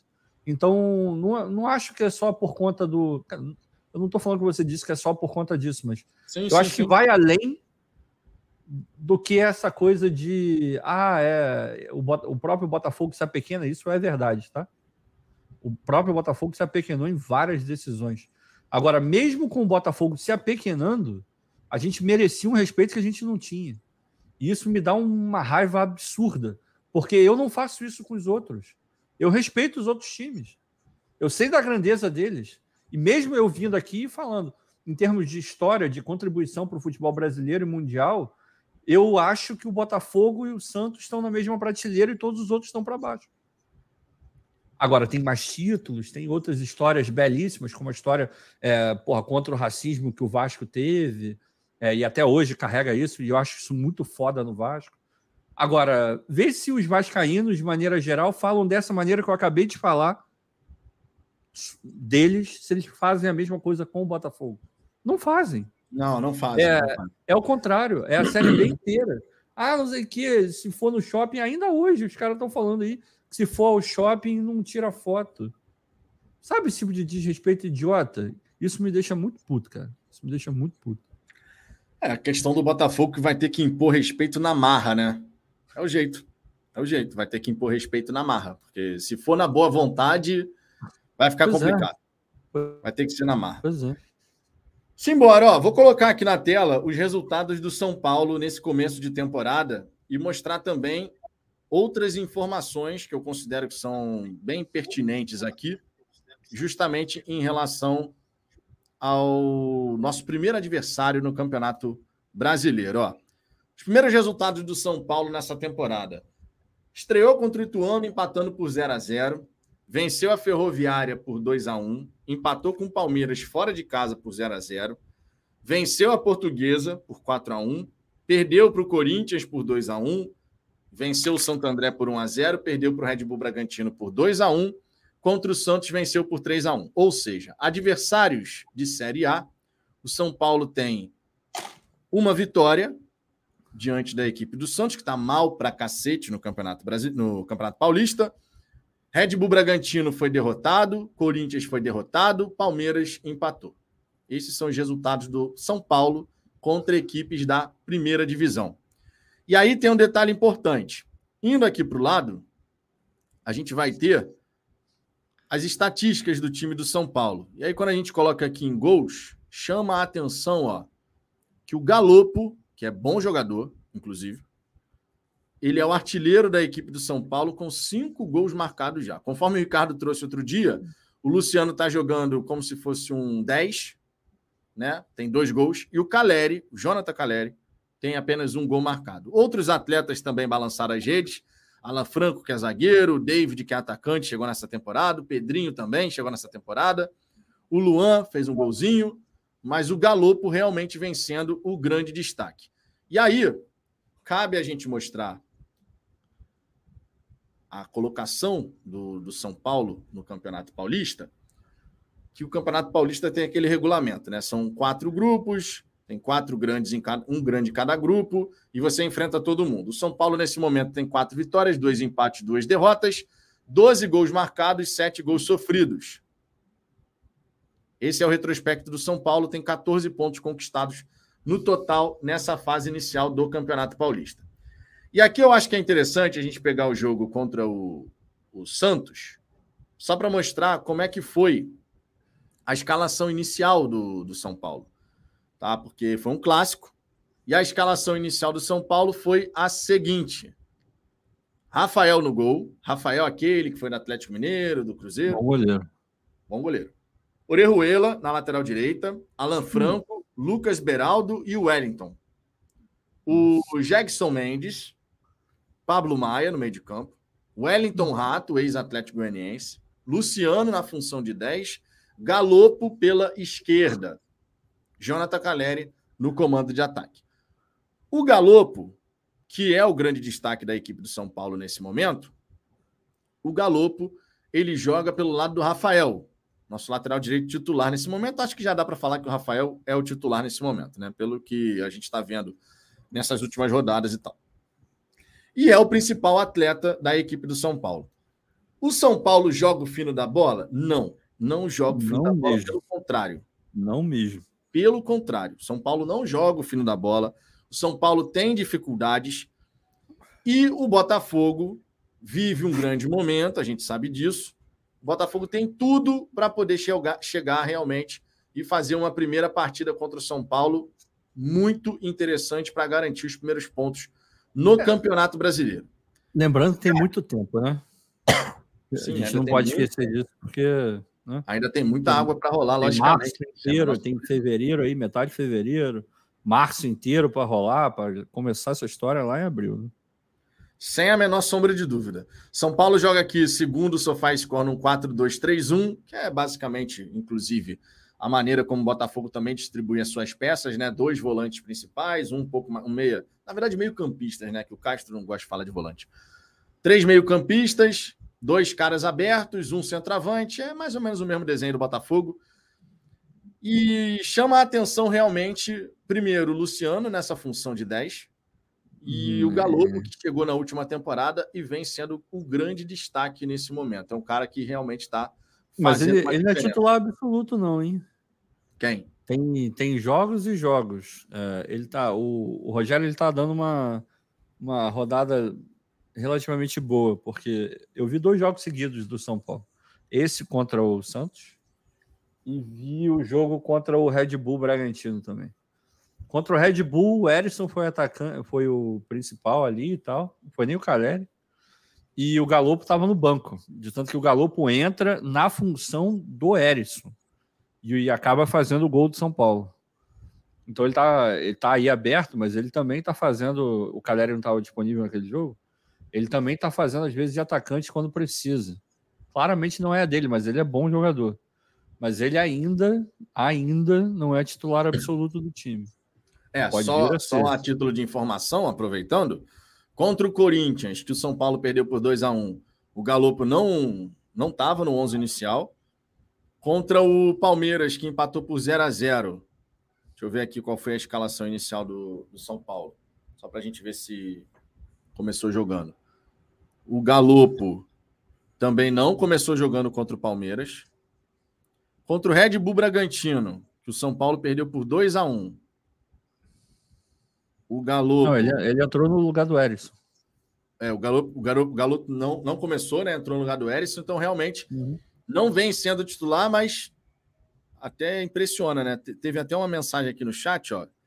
De, o é Abel Júnior. Galopo, aliás, é reserva. Uma das revoltas com o Senna é essa. Exato. exato. É, a... como, como eu falei, ao contrário da, da maioria desses torcedores aí que não respeitam ninguém, cara, eu tento ver a, a Manuela ficar puta comigo. Eu tento ver o maior número de lives possível de, de, de times diferentes, cara.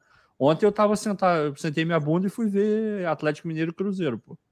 Tem nada a ver com, com o Campeonato Mineiro, mas eu sentei para ver, porque eu sei que ali na frente eu vou ter que conhecer esses caras para poder vir aqui e falar, e eu não quero falar besteira, embora em algum momento eu vou acabar falando besteira, como eu já falei várias aqui. Então eu, eu tento acompanhar. Agora, esses caras não fazem a mesma coisa e não se furtam ao direito de emitir opinião. Isso que é bizarro. Isso é bizarro. Foda. É, infelizmente, a, a, galera gosta de. Aqui, quando a gente vai ter um jogo de campeonato brasileiro, a gente busca mostrar todas as estatísticas, informações, destaques, não sei o que, justamente para poder passar a informação de, de uma forma legal para a galera.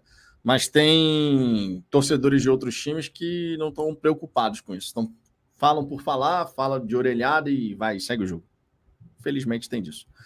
Enfim, mas o São Paulo Tá? O, o Vinícius aqui está destacando. O Galo tem muitos gols porque é o batedor de pênaltis. O, o Sene não gosta dele porque não, não o pediu, que é uma birra burra. É, eu, eu não, não, lembro dessa história da contratação do Galopo, sinceramente. Ah, deu mó, deu mó treta, porque ele veio, ele veio de grupo de empresários, um investidor que contratou e botou lá, e ele, e de fato, com o Rogério ele não joga muito. E o Rogério, essa temporada, ele ele mudou um pouco o esquema lá, né? Ele trouxe uma galera que, obviamente, não, não foram as contratações dos sonhos do Rogério, porque, obviamente, ele traria jogadores melhores do que o, o, o São Paulo acabou trazendo, mas ele está montando muito time com a cara dele, aquele time mais valente, aquele time que. Sendo que ele traz o David, o David jogou com ele em vários outros, em quase em todos os clubes que ele foi, ele carrega esse cara. E a torcida não compra tanto o barulho desse time do Ceni não. Porque não joga. Eu até acho que é um erro tá, de análise.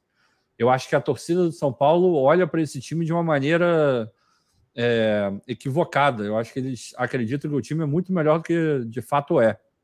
E é um erro absurdo porque você olha para o time e fala, cara, desculpa, mas esse time aí não vai jogar o que vocês estão achando que esse time vai jogar. Eu vejo live do São Paulo, São Paulino puto com, com o desempenho do ano passado. Se você olhar o elenco do ano passado do São Paulo e os resultados que eles conseguiram, não foi um ano ruim, cara. Porque eles tinham na, na mão, não foi um ano ruim. Cara, tudo bem, perder uma final de, de Sul-Americana para o Del Valle, ninguém quer perder, é óbvio que ninguém quer perder. Agora, bem ou mal, chegou na final da Sul-Americana. Na Copa do Brasil, se não me engano, foi até as quartas de final. Porra, o São Paulo não tinha time para chegar nas quartas de final e chegou. O brasileiro que foi meio ruim porque eles claramente priorizaram para salvar o ano as Copas e largaram o brasileiro um pouco de lado e depois tiveram que remar um pouco até para não cair, porque em algum momento ficaram meio que ameaçados de, do, com o fantasma do rebaixamento.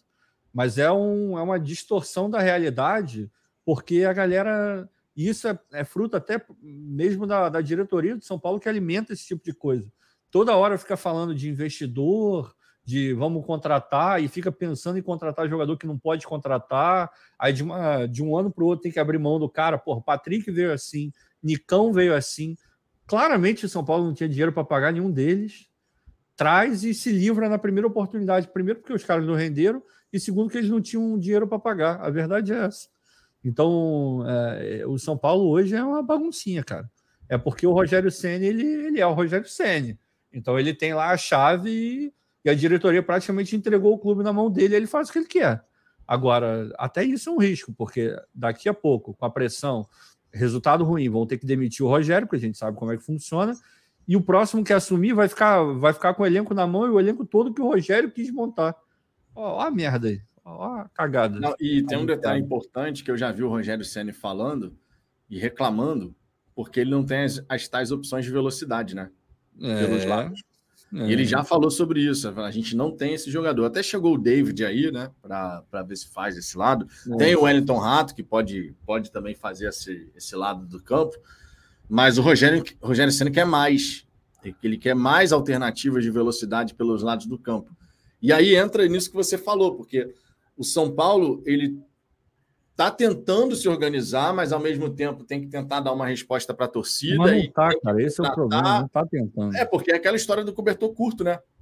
Você tem que, você tem que se organizar, mas ao mesmo tempo a torcida quer que você contrate, aí o dirigente não segura a onda e vai atrás de jogador. Meu irmão, é uma bola de neve quando você é, vai vendo é as coisas acontecendo desse jeito. A gente não tem nada a ver com isso, logicamente. O Botafogo já passou, já esteve nesse lugar, muito tempo, inclusive. É, e a gente, claro, vai pegar um adversário que nos grandes testes nesse começo de temporada, claro que ainda vai passar um tempo, a gente está em 14 de fevereiro, mas nos primeiros grandes testes dessa temporada contra adversários da Série A, só venceu o time que está pior do que ele, que é o Santos.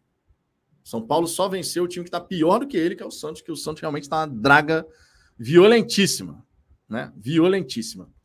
Deixa eu trazer aqui agora informações a respeito do Bahia.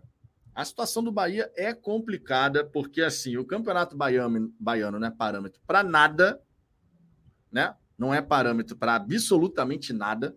E na Copa do Nordeste, que o nível é um pouco acima, irmão, na Copa do Nordeste o bicho pega. Só que antes de mais nada, Marco Dantas voltando a ser membro aqui do canal, e ele perguntou: cadê a vinhetinha do Pantufa? Pô, meu irmão, Marco Dantas aqui tem tapete vermelho. O homem sempre ajuda a divulgar aqui o trabalho do canal. Cláudio Pantufa na área.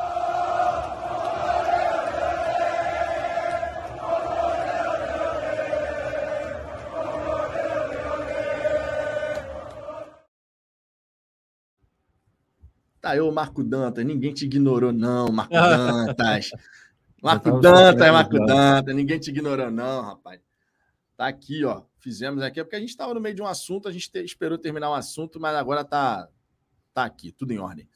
Agora sim, vamos em frente, ó. Sobre a equipe do Bahia. Obrigado, Marco. Obrigado, tamo junto. Sobre a equipe do Bahia.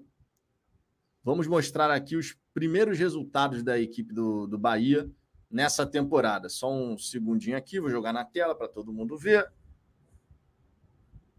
Agora vai, hein? Agora vai. Peraí. Deixa eu jogar aqui na tela. Ah, apresentar, compartilhar. Agora vai.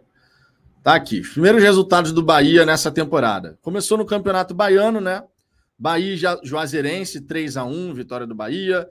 Jacuipense vence, vitória do Bahia por 1 a 0. Atlético de Alagoinhas 2 a 1.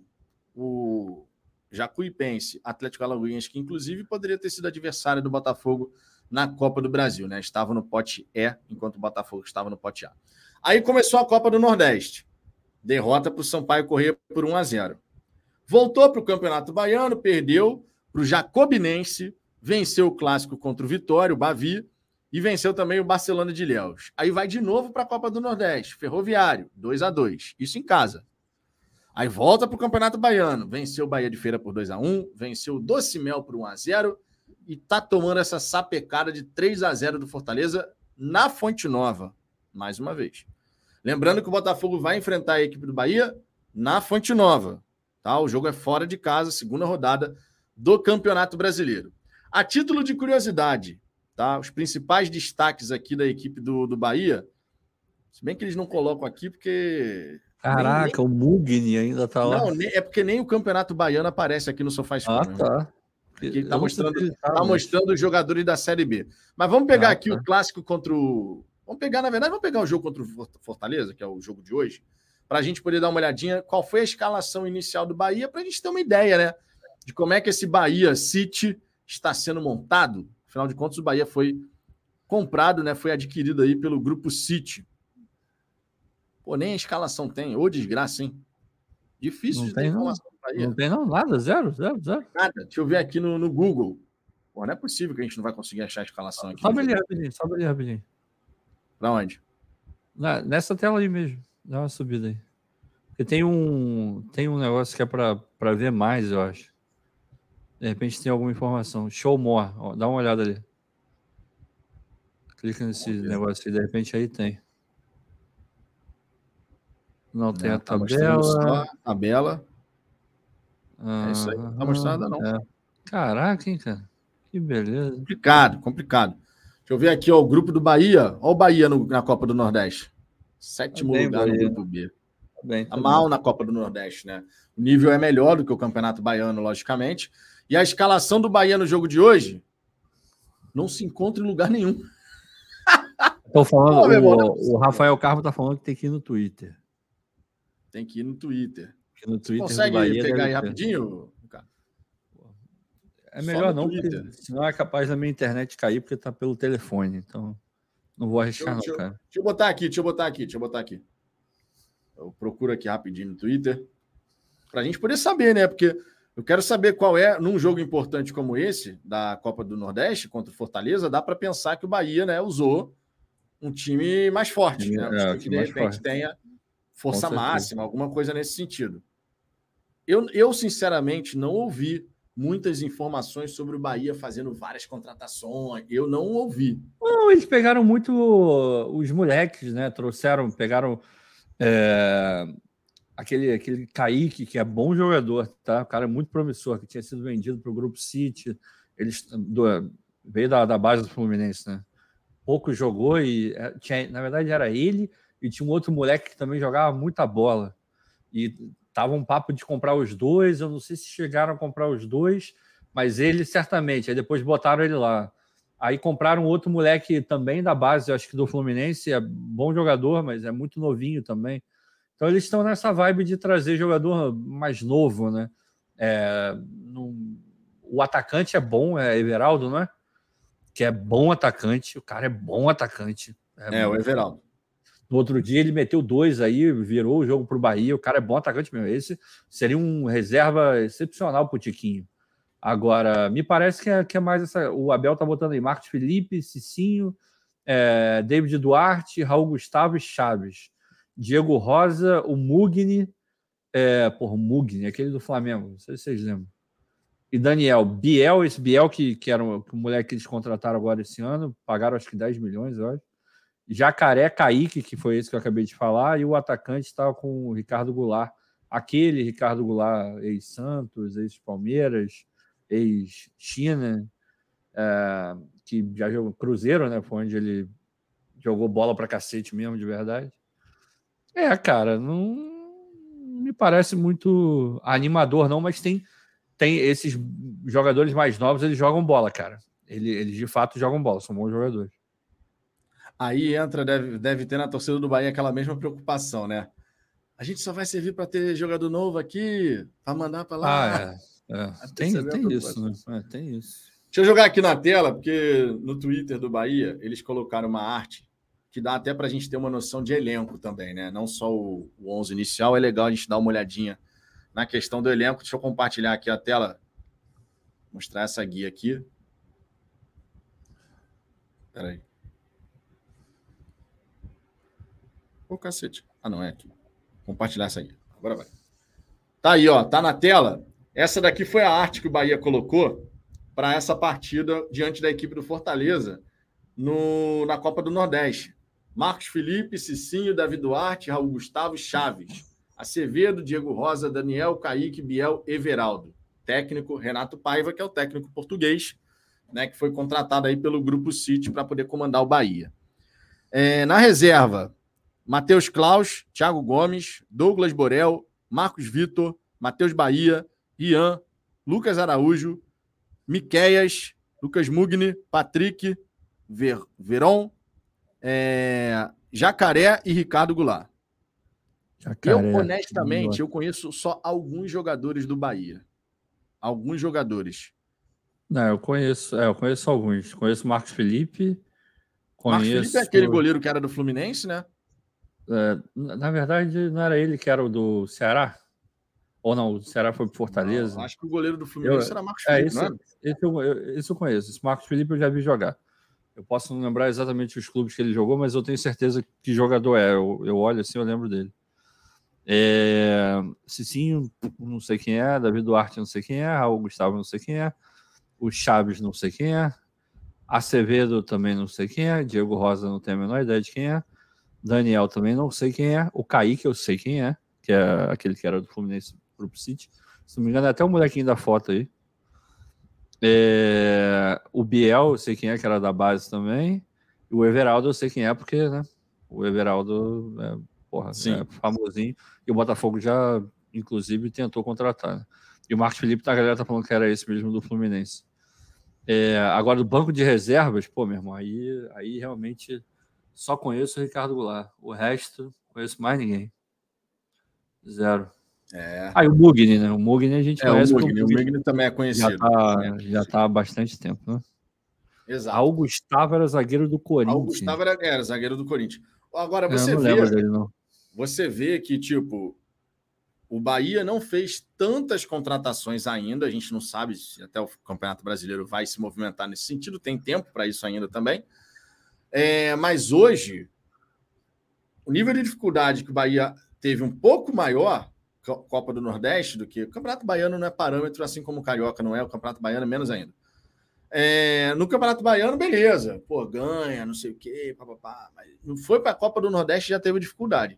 E, sinceramente, se o Grupo City não investir aí em contratações nesse, nesse grupo do Bahia que eles têm hoje, é, o Bahia é para tomar cuidado aí no, no Brasileirão. Ah, é. É, eu diria, cara, sem sacanagem nenhuma, sem clubismo nenhum, tá?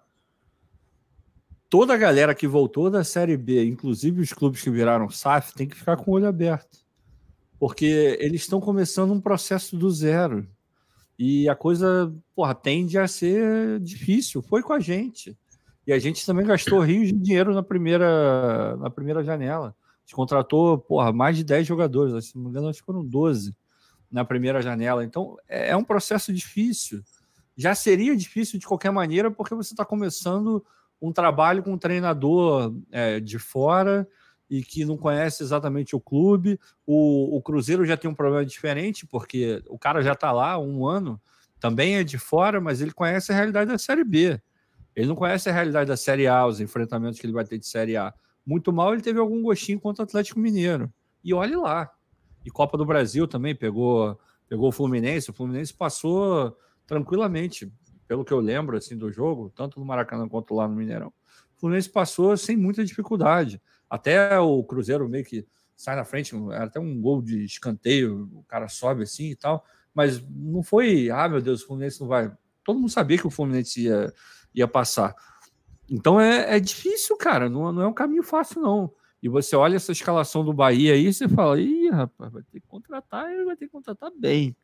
E senão vai sofrer, tá todo mundo não, E tem até, tem até algumas declarações de torcedores do Bahia no Twitter, né? depois do jogo terminou, 3 a 0 Aí tá aqui, ó. Simplesmente vergonhoso. Fomos é, humilhados dentro de casa. Time horrível. Que desgraça, velho. Que desgraça. Vai ser muito sofrimento esse ano. E baiano falando desgraça, eu amo a Bahia, é, cara. É, maravilhoso. Se eu não fosse carioca, eu seria baiano, isso sem questionamento nenhum. E eu gosto dessa desgraça. A desgraça. Eu, é amo, eu bom, amo, eu amo o sotaque baiano, cara. Muito, bom. muito foda. Não, e tem outro aqui, ó. Seja bem-vindo, Renato Paiva, ao verdadeiro futebol brasileiro.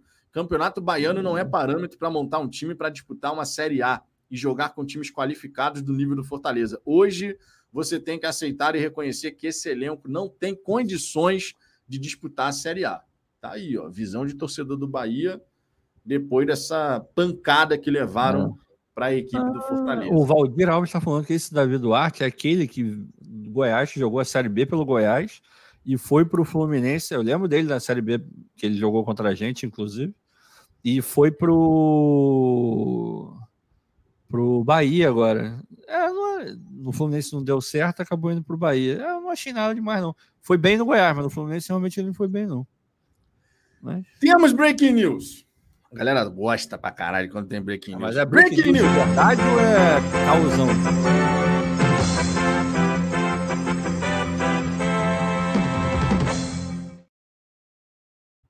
Formação de Bernardo Gentili. Ah, que a então, gente dá então, todo, então... todo o crédito, porque realmente busca todo fazer um crédito, trabalho todo amor. Exatamente. Tudo pro gente. Aqui, ó, Botafogo negocia com o Di Plácido, lateral direito do Lanús. Informação lá no blog do Gentili. O Botafogo já tem um alvo definido para a lateral direita. Trata-se de Leonel de Plácido do Lanús da Argentina. jogador de 29 anos foi colocado como alvo de um clube brasileiro pelo jornalista argentino Hernan Castillo. E o Alvinegro é um que está em negociações com o um atleta, matéria em atualização. O Gentili buscando aí fazer a apuração em relação ao jogador. Não conheço, porque Nunca não acompanho vi. o Lanús, então não tenho como falar se é bom, se é ruim, se é legal, se é. não é. É. Bonito não dá para falar que é. Também não é feio. É arrumadinho. a camisa, a camisa parece bem bonita. Inclusive. A camisa do Lanús é legal. Tem essa marca chinesa aí, PIC. Ela, ela fez o uniforme do, da seleção brasileira olímpica. Se não me engano, na penúltima Olimpíada, acho que até na última também. É uma marca grande da China, mas que normalmente não faz camisa muito bonita, não. Mas essa daí até que é bonita. A cor é bem bonita. É, vamos aguardar. A gente sabe que o Botafogo está em busca de lateral direito.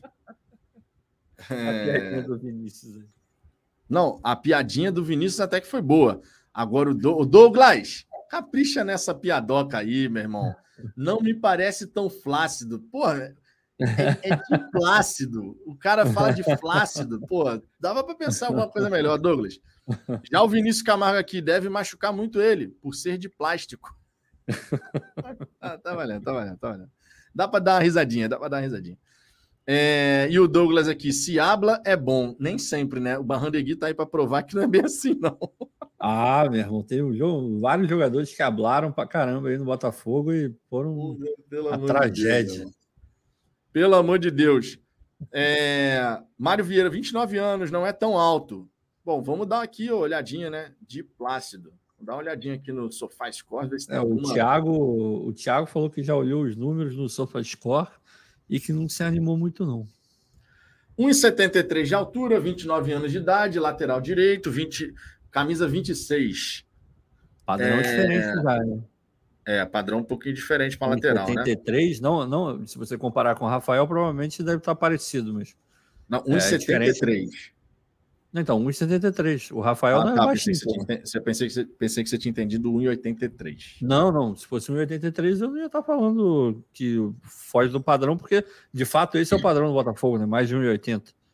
É, o, tem sido, né? Não é que é o padrão do Botafogo historicamente, tem sido, né? Foi até o. Quem foi que trouxe isso? Foi o Dep. O Dep sempre traz, mas. Ou foi o Fogo Stats ou o Tática Alvinegro, agora eu já não lembro mais. Acho que foi o Fogo mas Stats. Alguém, mas alguém trouxe. Mas aproveito para falar para vocês seguirem todos esses que eu acabei de citar. São Não, e, que resenha maravilhosa no Glorioso Connect. Né? Glorioso. Né? Pô, os moleques mandam bem. Como diz outra base, a base bem forte, bem forte mesmo. Então, me estranha assim um pouco esse 1,73 aí. Mas tudo bem, né? Vamos lá. Segue. É, vamos ver, né? Gentili é. colocou isso lá no blog dele no Fogão Net. A matéria está em atualização. Seguindo, trouxemos aqui o Breaking News. De vez em quando acontece, né? Nessa hora da noite, 23h43, e a gente com Breaking News sobre nomes aí sendo ventilados. Mais um jogador, inclusive, com nacionalidade, né? Sem ser brasileiro aí. Lembrando que no Campeonato Brasileiro aumentou de 5 para 7 os jogadores que você pode escalar como estrangeiro. É. Esse é um ponto aí para chamar a atenção. Botafogo não tem tanto estrangeiro assim, o Cuesta não conta, porque tem dupla cidadania. O Carly está tirando a dupla cidadania, mas ainda assim o contrato dele só vai até o meio do ano. E a gente tem Gatito e Segovia nesse momento. Né? Gatito e Segovia. São dois estrangeiros apenas. Sigamos. Vamos em frente. Próximo adversário do Botafogo, a gente já mostrou aqui informações sobre São Paulo, já mostrou informações sobre Bahia. Na terceira rodada, temos o clássico. O que, que houve, rapaz? Porque eu não estou vendo o chat aqui. Não, cara, a melhor... desculpa para todos que já mandaram a piada. E Fábio, não fica chateado, não, cara. É porque realmente não dá para ler todas as mensagens. Mas desculpa a todos que mandaram mensagem aí fazendo uma piadinha. Mas hoje o troféu de melhor piada, por enquanto, vai pro Vai Dar Bom. O Plácido só faz gol aos domingos. Na moral. Eu nunca tinha pensado mais nessa piada. Essa piada foi boa. Tem que ter a referência para pegar. Plácido Domingos, um dos tenores, né? Tava lá é, o Carreiras, ele e o Pavarotti. Mas meu irmão é, é... Pô, não, foi uma piada inteligente, pô. Essa foi a melhor. Para quem tinha referência, pegou e certamente deu uma risadinha, porque essa foi muito boa mesmo. Parabéns, vai dar bom. Parabéns. Essa foi boa o mesmo. Fábio Bastos, conforme o Ricardo disse, nem sempre a gente consegue ver de imediato aqui no chat, tá? A gente, eu peguei aqui, eu estava olhando outra questão, olhei aqui, fogão net, fogão net, fogão net. Aí fui lá para ver o que, que tinha, tá? Mas não fique chateado, não. Continue participando aí. Quem sabe da próxima vez aqui a gente já coloca aqui. Ó, oh, o Fábio aí trouxe, trazendo a informação. Tamo junto, cara, tamo junto. Agora, ó, terceiro adversário do Botafogo no Campeonato Brasileiro, Flamengo. E a gente ah, sabe resultados que não precisa nem colocar aqui na tela, a gente sabe qual é o time do Flamengo, a gente sabe os resultados que o Flamengo está obtendo. E uma coisa que está chamando a atenção nesse começo de temporada do Flamengo é a fragilidade defensiva que o Flamengo tem, tem apresentado, né? Tomou quatro gols para o Palmeiras, começo de temporada, a gente entende isso, logicamente. Né? Aquele jogo contra o Palmeiras foi uma loucura completa, né? 4 a 3 as defesas não estavam querendo marcar ninguém, nem a do Palmeiras, que é forte para caramba, tomou três gols. A do Flamengo, então, nem se fala. Mas o Flamengo, que vai começando essa temporada, um novo treinador, que ainda está tentando se encontrar, parece que está querendo mudar o esquema de jogo por lá, até andou falando do Arrascaeta, né? O homem andou falando do Arrascaeta aí, dizendo é. que a intensidade com a Arrascaeta não é a ideal. o último treinador. O último treinador. Eu ia falar, eu já vi esse filme já, hein? O último treinador que falou isso Puta foi o Abel. Aí, Abel Braga. É. Né? Cara, na moral. Ele continua cara, com esse não, pensamento, não tem nada contra. Não, é, que bom. Tomara, tomara que ele continue com essa, essa toada aí que tá maneira pra caramba pra gente. Agora, é, e lembrando, esse jogo contra o Flamengo no Campeonato Brasileiro, ele vai acontecer no Maracanã. Tá? Ele vai acontecer no Maracanã, mando de campo, portanto, do Flamengo. Tá? Então a gente começa com, com essas três partidas: São Paulo, Bahia, Flamengo. A gente sabe quais são os resultados do Flamengo, vocês sabem quais são os resultados do Flamengo, o time do Flamengo, todo mundo sabe que é nosso adversário aqui do Rio de Janeiro. Então não preciso ficar colocando aqui na tela, naturalmente, as informações sobre não, a equipe. Não, não, não, não, não, vamos abrir uma exceção. Parece, pelo que eu lembro, que eles jogaram um torneio lá no Marrocos. Ah, sim, sim, esse torneio. Eu acho que esse resultado acho que a gente podia trazer porque é um parâmetro legal, né? Uma competição mundial. É verdade. Então acho que para a gente ter certeza se eles estão ou não bem preparados para enfrentar o Botafogo, que é quase uma seleção formada é. no Brasil, verdade. Não, no Mundial de Clubes, inclusive, o Flamengo sofreu cinco gols em dois jogos. Pois é, rapaz, teve isso. Cinco né? gols em dois jogos. Vamos colocar aqui na tela. Vamos colocar aqui na tela, então. Vamos colocar aqui na tela, já que é o nosso adversário aqui do Rio é, de Janeiro. Ó. Vou colocar aqui na tela. Ih, rapaz! Teve esse jogo aqui. Opa! Semifinal do Mundial de Clubes, teve esse Caraca. jogo. 3 a 2 ao rapaz. Hilal. 3 a 2 ao Hilal. E o, o... Coloca aí contra o Real Madrid para a gente ver como é que foi. Peraí, deixa jogo. eu procurar aqui contra o Real Madrid. Tá aí? Pô, não tá. Puta, mas falaram que ia ter jogo contra o Real Madrid. Tem o Ali, serve o Ali? Ah, vê isso aí, então. Eles ganharam por 4 a 2 na disputa do terceiro lugar. Ah, 4 Mas na semifinal perderam para o Al Hilal por 3 a 2 O grande destaque do Flamengo no, no, Mundial de Clubes foi o Pedro, né? Que terminou a competição com quatro gols marcados e o Gabigol fez dois gols também. Então, os seis gols do Flamengo, marcados por dois atletas, Pedro e Gabigol. Não preciso ficar destacando aqui as qualidades do Pedro, naturalmente. Hoje o Gabigol faz a função de 10 e a gente vai ter que ter cuidado com o Pedro, claro, quando a gente enfrentar a equipe do Flamengo, né? Tu viu hoje a invertida? Tu viu a invertida que a, que a, que a menina Ah, ali, do, porra, não, coisa maravilhosa. Aquela invertida foi coisa linda, né? O Reinaldo o Pedro aqui, falando que o Pedro isso. Não, Pedro não, falando, falando que a Espanha está de braços espanhola, abertos. É. Ah, meu pai, os caras Foi maravilhoso aquilo ali. Vergonha, né? A galera do chat viu essa. Grande jornalista. A galera do chat viu essa. É bom que se diga. É, o Calais é, é botafoguense. Mas a galera do chat viu essa daí, essa invertida da, da repórter? Jesus. Essa daí foi maravilhosa. A repórter falando pra caramba. Não, porque o Pedro, não sei o quê, e lá na Espanha, isso e aquilo. Aí o Calais. Não, aqui na Espanha ninguém viu o jogo do Flamengo. Ninguém viu, não tem nada disso aí, não, cara. Não tem nada disso aqui, não. foi sensacional. Ai, foi maravilhoso. Foi sensacional, irmão. A mulher falando pra caramba, tipo assim, pô, não, porque olharam o jogo do Flamengo aí na Espanha, Pedro muito bem avaliado. Aí o Calais mandou a real para ela. Você é muito força, sincera, uma barra, hein, e não teve nada bizarro. disso, não. Não, bizarro, bizarro. Sensacional. Mas foi bom, foi bom saber, então. Então, no Mundial de Clubes, eles não jogaram com o Real Madrid, é isso? Mundial de Clubes, eles não jogaram contra o Real Madrid, terminaram ah, na terceira colocação, tomando cinco gols contra o Al Hilal e o Al Ali. Esses foram os adversários aí do. Ah, então beleza. Então, show de bola. Que está pensando, inclusive, colocar a equipe sub-20 contra o Botafogo em Brasília pelo Campeonato Carioca. Se isso Quero acontecer. Ver a multa, né? Ah, era para ter uma multinha ali, né? Mas você sabe é... que não vai ter, né? Você é... sabe que não vai, vai ter. ficar igual o jogo do Real Madrid que não teve. É, tipo isso. Você sabe que não vai ter, né? Então, desses três primeiros adversários no Campeonato Brasileiro, Ricardo, São Paulo, Bahia e Flamengo, sendo o São Paulo em casa, o Bahia fora, o Flamengo fora. Né? O Flamengo também como visitante. Desses três adversários iniciais, considerando o cenário de hoje, né? Ah, considerando o que a gente hoje? tem hoje. Como é que você colocaria em ordem de dificuldade? Ah, cara. Bom, é porque é foda, né? a gente brinca, sacaneia e tal, mas o Flamengo vai acabar se encontrando. Daqui a pouco já tá jogando bem de novo. A verdade é essa. A gente, obviamente, tem essa questão da rivalidade e tal, mas pô, não dá para Até dá para imaginar, porque em vários momentos, pô, com Paulo Souza, com Domi, a gente achou que o Flamengo ia continuar atropelando e, pelo contrário, né? deu, deu ruim para caramba. Mas uh, eu ainda, ainda coloco Flamengo, São Paulo e Bahia em termos de, de, complexidade, até porque o Flamengo é um clássico, né, cara? A gente sabe que clássico é, as coisas se igualam e é assim que funciona. A gente aprendeu isso a, na vida futebolística que a gente leva, né? Então, Flamengo, São Paulo e Bahia.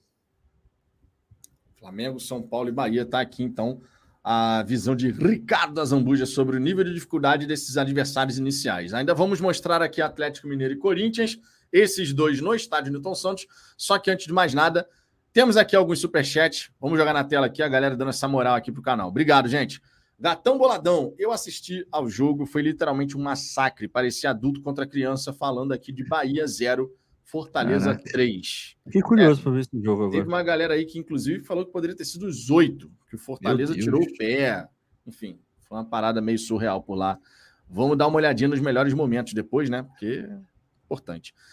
Temos aqui também o superchat do Rodrigo Padovani. Seleção de los que hablan El Niño, Barandegui, Di Ferreiro, De León, Nique, Lísio, Arevadios, Yaca, Artigas, Escalada e Zárate. Pense bien antes. Meu Deus. Tem aqui o banco. Ele se deu o trabalho de mandar um outro superchat. Caraca, Aguirre, Carlos Bazzadio, Cortez, Castillo, Tony, Mira, Milar e Vlad. Caralho, esse Caraca. Vlad, meu irmão, olha só, o Vlad Vou te falar que de todos esses aí, o que mais me iludiu foi o Aguirre. Eu ah, realmente disparado. achei que ele ia jogar bola no Botafogo. Eu achei cara. também. Eu achei também. Mas infelizmente jogou porcaria nenhuma e o Felipe Neto ainda gastou o dinheiro dele à toa. É, Pois é. O Aguirre me deu esperança, cara. Ainda o bem que ele tem muito. Né? Esperança. Ainda bem que ele tem muito. Graças a Deus. É, Douglas Barros, vi sim, foi maravilhosa a invertida. Por sinal, essa matéria do Marca foi destaque no Globo, primeira página. A matéria era menor que um tweet. Jesus, ah, cara, que vergonha. Que vergonha. É assessoria de imprensa trabalhando, né, irmão? Porra. Que vergonha, cara, que vergonha. Passa... Felipe... Nossa, que vergonha. O Felipe Brilhante lembrando aqui que esqueceram do Ciro Lisa. É, teve, isso teve também. Teve Canales, isso teve isso também. Salgueiro, Canales, não, não Salgueiro. Salgueiro aí. Aquele outro que veio do Olímpia também. Pô, não Jogou foi Salgueiro, em 2014. Pô. Não, teve o Zebalho. Foi o Salgueiro e teve outro. Teve o, Zé, o Zebalho também. Outro. Não, a galera não vai lembrar. Outro. É o Zebalho. É o Zebalho. Zebalho, eu lembro. Eu lembro dele. Eu lembro tinha, bem tinha aquele também, aquele volante. Bolate. Bolate. Tá aí, é... o Wendel lembrou aí, Bolate. Cacete. Tanque, Tanque Ferreira, Ferreira, Jesus Cristo. Vamos em frente, gente, vamos em frente, que esse passado é tenebroso. Minha Senhora. Nossa Senhora. Minha Nossa. Senhora. Cara, que o pior é que vários deles jogaram juntos, né? Jogaram pra piorar, juntos. porra, nossa, era. Nossa Senhora. Meu Deus. Jogaram juntos, jogaram juntos. Rapaz. Fala, vamos falar agora sobre Atlético Mineiro. Atlético Mineiro que no Campeonato Mineiro começou bem, né? Deixa eu jogar aqui na tela para todo mundo poder eu ver vi, os resultados. Eu vi, ontem, eu vi é, ontem foi Atlético, Atlético Mineiro Cruzeiro, né? Pelo Cruzeiro. Campeonato Mineiro. Jogo pegadíssimo. Foi, foi. Paralisado bizarro. várias vezes, irmão. Foi foda. Teve bomba. Lá esse lance das torcidas aí. Teve uma bomba que explodiu ao lado do Pesolano, né? Ele nem, ele nem viu. Ele tomou um sustinho assim, mas continuou falando, meu irmão. Vira que segue. Não, é, é, nem, nem viu. Continua lá reclamando lá o que ele tinha para reclamar. Não estou dizendo que ah, ele não viu, então tudo bem. Não, tá errado, não tem que jogar nada. Agora, foi, foi pegado mesmo. E muito por conta do. O Cruzeiro meio que tinha que fazer isso mesmo, né? Porque a qualidade técnica, a disparidade técnica é gigantesca. Tem nem como comparar. É, o Cruzeiro é um time que tem que ficar muito ligado, tá? Porra, mas tem um moleque lá que é bom, hein?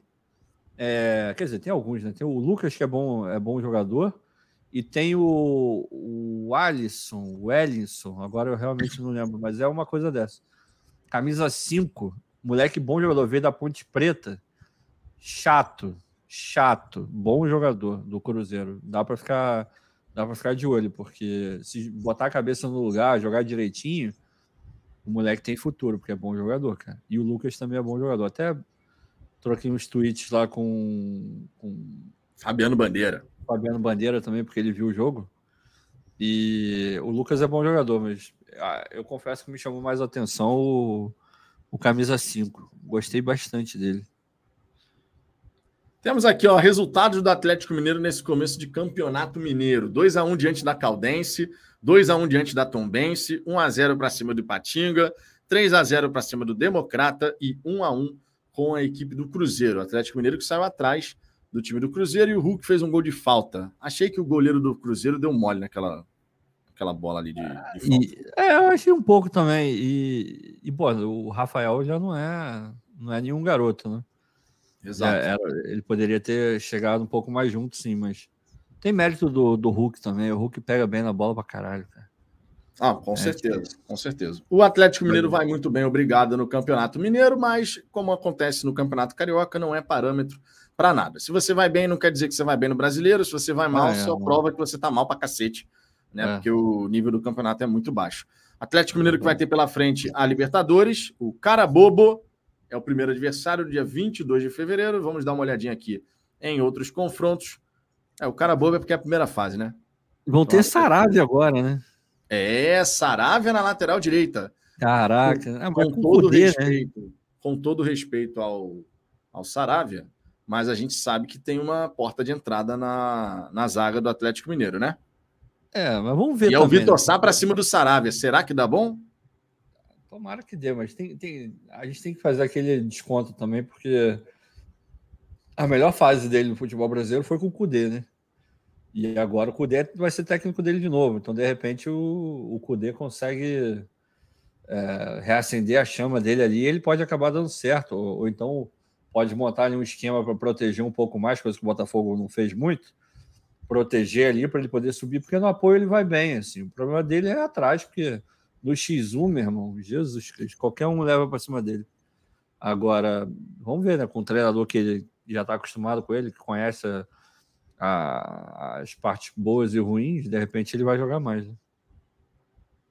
Tomara que o Vitor Sá apronte para cima do, do Saravia. É, tomara. É, tomara. A gente sabe que é essa, essa, esse lado aí, o Saravia sendo titular, né? Se for titular no Atlético Mineiro, esse lado aí da defesa do Atlético Mineiro é para a gente saber tirar Não, proveito e do, e do outro lado, que a gente conhece, né? É, e do outro lado já tem um, um lateral que sobe muito, que é o Arana, né? É, então... E o Arana é perigoso e é muito bom jogador. Pois é, e sobe pra cacete. Mas o Arana ainda não tá, tá recuperado, né?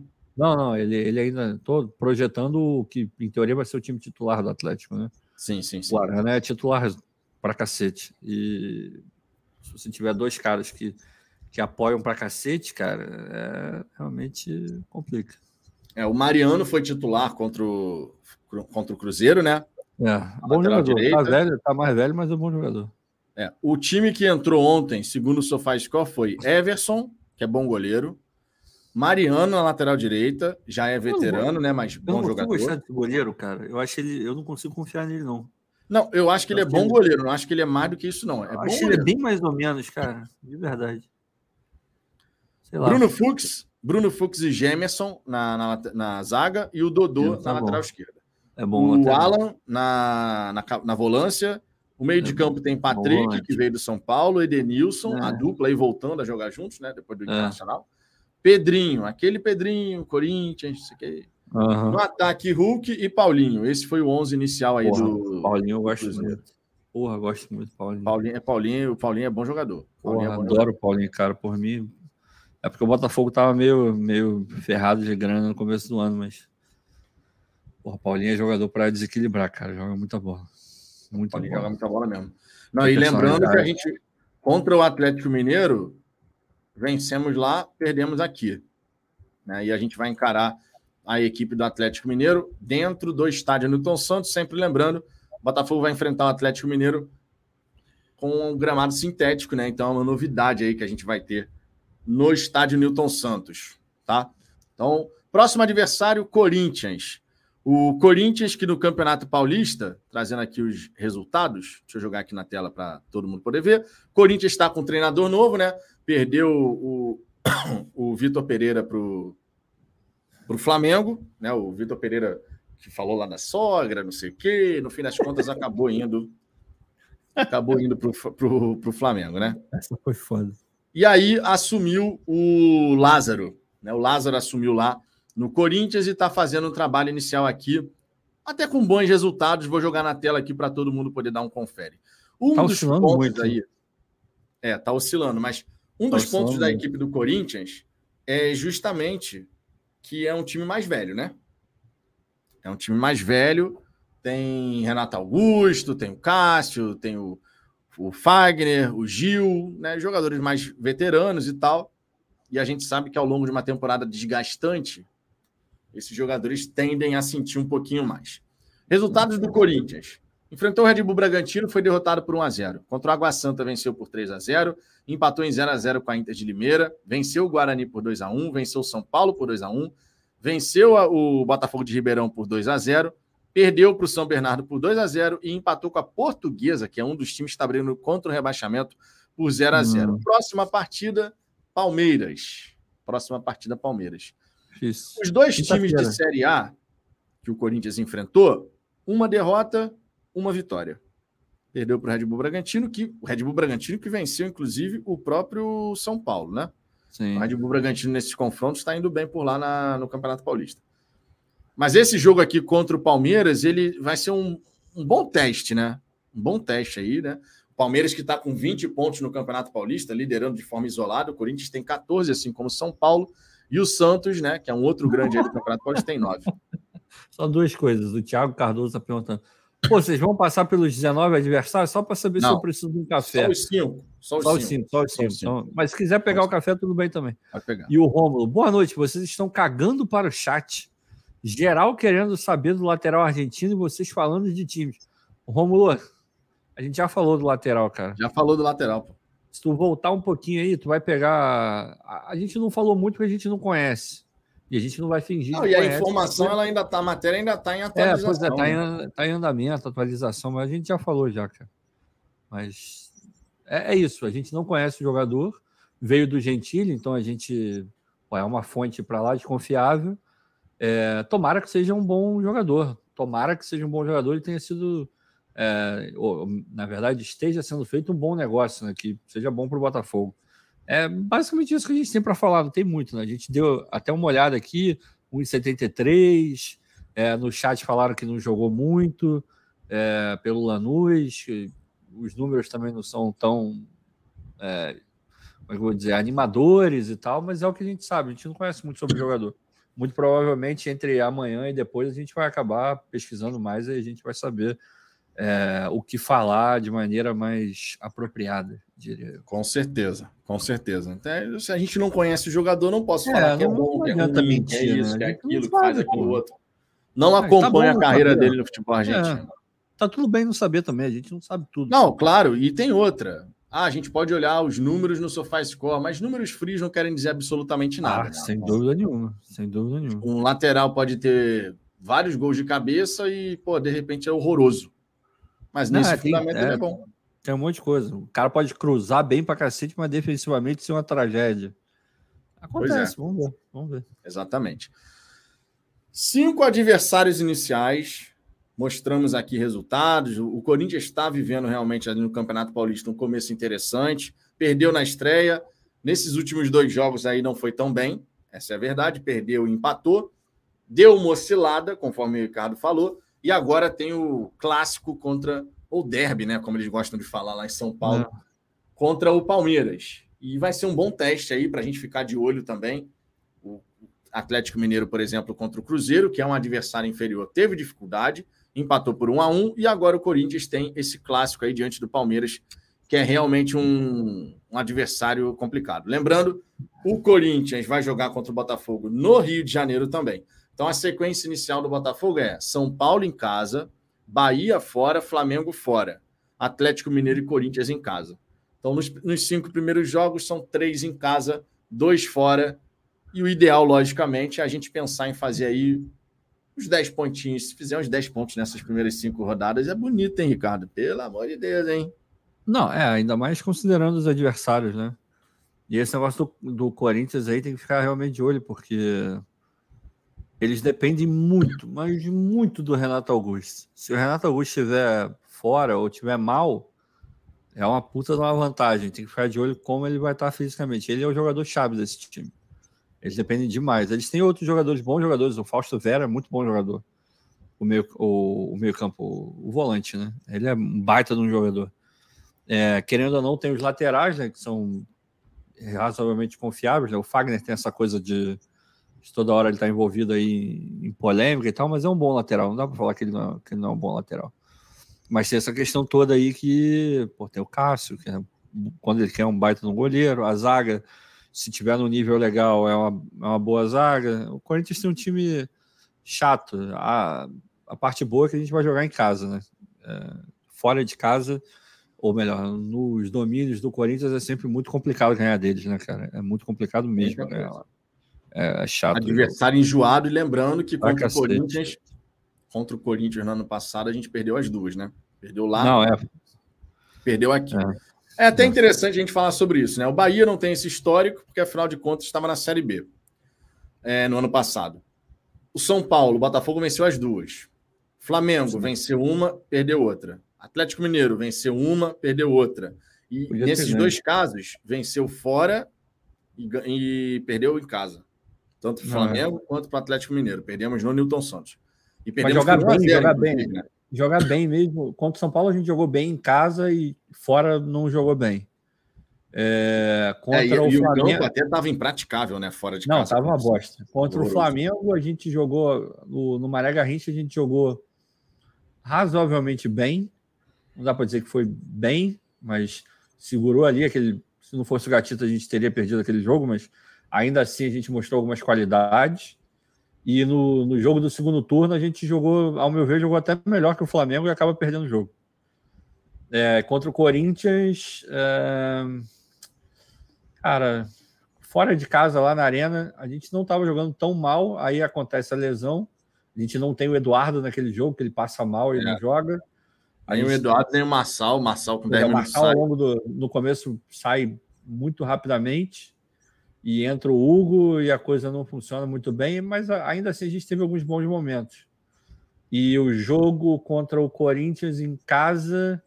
É, é Estreia, 3x1. É, foi, foi um jogo, assim, eu, eu, não lembro de nada muito positivo naquele jogo, para falar a verdade. E só coisa ruim, só lembrança ruim naquele jogo. A única coisa positiva foi a torcida é, semi-lotando ah, o estádio. Fora foi, isso, foi legal naquele jogo. Foi bem ruim mesmo. O William passeando, foi foda aquele jogo. O Atlético Mineiro, o Botafogo jogou bem fora. Jogou, mas em casa bem. a gente deu aquele gol que passou por cima do Douglas Borges. É, não, aquele, aquele, a gente podia ter ganho aquele jogo, cara. A gente não podia. jogou tão mal aquele jogo no, no Newton Santos, não. Mas fora de casa a gente foi muito. O primeiro tempo a gente nem jogou tanto assim. Mas o segundo tempo do Botafogo foi cirúrgico no Mineirão. Cirúrgico, cirúrgico. Foi cirúrgico. Foi, eu acho que assim, de todas essas, essa, esses times aí, né? Porque é interessante a gente observar o seguinte, ó. A gente está falando os grandes, né? O Bahia tem uma baita de uma torcida, máximo respeito pela torcida do Bahia, mas não vou colocar o Bahia nesse balaio. Contra o São Paulo, duas vitórias, confronto grande.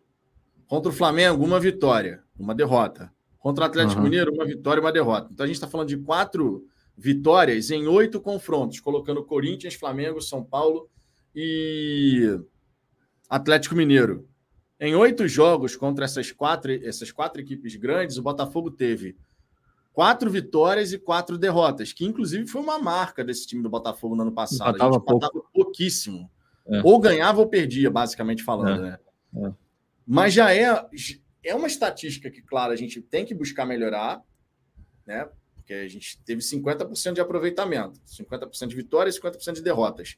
É uma estatística que a gente tem que buscar melhorar, mas sem nunca deixar de destacar que antes dessa temporada de 2022, o Botafogo só tomava pancada quando era ah, confronto grande, seja dentro ou fora. Ganhava de ninguém. Ganhava de ninguém. Ganhava de ninguém. Ganhava de claro ninguém. que a gente espera uma progressão, né? Espera uma progressão nessa temporada. Se a gente conseguir repetir essas vitórias contra os grandes, mas melhorando o nosso desempenho em casa, pô, cara, vai dar para a gente fazer um grande campeonato. Dá realmente é, essa expectativa. Eu, eu, sinceramente, não acho que a gente vai ficar com aquele aproveitamento, principalmente na reta final que a gente teve fora de casa. Eu acho que não vai rolar, a gente vai cair um pouco, mas ao mesmo tempo a gente vai melhorar em casa. Então acho que a gente vai dar uma equilibrada nessa, nessa balança aí, que é o que o Botafogo precisa. Não adianta nada você porra, ser um leão fora de casa e um gatinho em casa, ou vice-versa também, tanto faz. Quer dizer, não é tanto faz, porque se você for um leão em casa, passa um recado melhor para a torcida. A gente já discutiu isso aqui. Mas, de qualquer maneira, o Botafogo precisa ter uma, uma campanha mais equilibrada. Eu acho que essa é a chave para o Botafogo conseguir o que ele precisa e o que ele está se colocando é, é, como objetivo. Não sou eu que estou dizendo isso, o próprio Textor falou que é uma vaga na Libertadores. Para você conseguir uma vaga na Libertadores, cara, não tem jeito. A tua campanha tem que ser muito equilibrada, ou então você tem que é. dar uma sorte violenta de no final dar um sprint absurdo como o Fortaleza deu. Mas só a gente sabe que essa exceção não é a regra, né?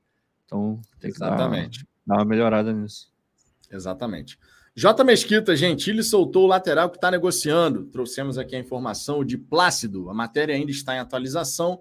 Não conhecemos o jogador, não dá para saber se é bom ou se é ruim que dá para saber são as informações sobre o atleta. 29 anos de idade, 1,73m, lateral direito, joga no Lanús. O Mário está falando aí que a torcida está tristona, porque ele está indo embora. Pelo, pelo ah, o Mário tá Vieira. Tá Pô, a torcida do Lanús está tristona. Vamos procurar aqui no. Mas, tem, mas tá tristona mesmo ou tá, tipo, igual a gente é, já. Tá sendo sarcástico. É, pois é. Leva até no aeroporto. É, tipo isso. Isso. Essa é uma questão extremamente importante, né? Porque é. uhum. triste no sentido de, pô, tô tristão, levo no aeroporto. Quer? é, o Gilberto pergunta: quem vocês acham que serão os quatro rebaixados esse ano? Conseguem cravar? Impossível cravar. Não, não Agora, tem cravar. Assim, Dá para a gente falar que, em tese, pelo que está apresentando agora, o Santos e o Cruzeiro têm possibilidade de, de brigar grandes, contra o rebaixamento. Dos grandes, dos grandes, dos grandes. possibilidade. Aí você pega, você vai, acaba caindo naquela vala comum mesmo, que é questão de investimento, de a, do que vem apresentando. Aí você vai falar de Cuiabá, você vai falar de Goiás. Em teoria, você falaria de América Mineiro, mas esse América Mineiro não tem como você duvidar porque pô, os caras estão fazendo uma campanha melhor que a outra, todo ano os caras estão. E eles estão organizados pra caramba. Então, eu não sei se eu coloco o América Mineiro como candidato a rebaixamento, sinceramente não sei, acho que não. Mas tem isso aí, né? Tem o Santos, tem o Cruzeiro, acho que pode ser colocado nessa parada aí, tem o Cuiabá, tem o Goiás. E aí, meu irmão, só Deus sabe. Porque o resto é briga de, de foice no escuro, como diria o outro. Foice no escuro total. É. Eu até acessei eu, aqui o. Eu, até coxa, acessei aqui o Twitter do. Coxa vai não, hein? É, o Coxa eu não sei. Eu até acessei aqui o Twitter do Lanús, mas, meu irmão, não tem comentário de nenhum torcedor. Ah, mas coloca, coloca Lanús aí, pô. Lanús, não, eu tô colocando aqui. Como busca, de repente, coloca o nome dele. Vou botar de Plácido. Coloca o nome Porque, dele, assim, de repente. Eu coloquei aqui no perfil oficial do, do Lanús para ver se tinha torcedor falando alguma coisa. Não tem um comentário sequer, irmão. Aí fica difícil, né? Porra, vou até botar na se... tela isso aqui. Dá o um print aí, Vitor. Dá o um print aí. Felipe Brilhante, certa noite. É é? Certa noite esse ano, sonhei que estava no Newton na última rodada. Bastava vencer o jogo e torcer para uma derrota de alguém para sermos campeões brasileiros. O resultado aconteceu, fogão tri. Pô, meu irmão, vou dar até o. Pô, meu irmão.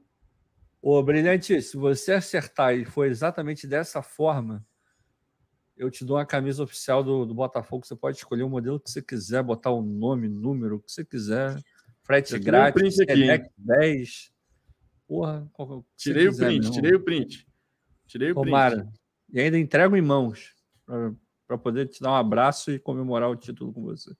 Olha só, Tô entrando aqui no, no perfil do Hernan Castillo, que foi o jornalista argentino aí que trouxe essa informação sobre o Di Plácido. Deixa eu ver se a gente tem algum torcedor. Difícil achar torcedor do Lanús, hein? Que isso, rapaz. Que isso? Complicado, complicado. Que isso? Que isso? Pô, que isso não, pô. Tô aqui tentando achar o, o cara e. E nada, pô. Ó, quatro horas atrás ele colocou. É, já está adiantado que o de Plácido se vai ao Brasil. Vai ao Brasil. Semana isso. que vem confirma sua saída. Ademais, aí ele fala de um outro jogador aqui de, do Banfield. Ó, mas o cara tá cravando aqui que o tal do de Plácido vem pro Brasil. O Hernan Castillo. Quatro horas atrás essa informação. O cara aparece no Curitiba. É. Ele não tá falando. No, no, no, na mensagem dele, não tem nenhuma, nenhum lugar nome do Botafogo, tá? Sendo, sendo falado. Não tem nenhum nome. Ah, é aí, ó. Ah, é verdade, a galera tá lembrando. Agora saiu, né? Eu não, eu, eu não cheguei a olhar a tabela inteira, então eu não tinha a informação que. A última rodada contra o Inter fora, né? Pô, Felipe, aí. Dá, dá uma calibrada nesse teu sonho aí, vê se você sonha de novo hoje e vê se aparece a camisa vermelha do outro lado tá? Se aparecer, eu mantenho, eu mantenho a promessa aqui. tá justo, tá justo. Temos aqui o superchat do J Mesquito. O Josa Novales fala muito bem dele. Indicou ano passado para o São Paulo. É, eu, tô, eu vou colocar aqui na tela, que aí vocês me ajudam aí para ver se a gente acha algum torcedor do Lanús aqui falando sobre possível saída do, do jogador. Tá aqui, ó. Em Lanús, cada vez que vendem, uno está lesionado. Passo com López, Berna e a Hora de Plácido. Cambien el libreto, Chebelito e companhia. Chebelito e companhia. Em Lanús, cada vez que se vendem, uno está lesionado. Cada vez que vende algum está lesionado, pô, aí fica é, complicado, hein? É, não tem, não tem reposição, né? É, é. Foda. Aí, ó, não, não, não pode sair só em junho.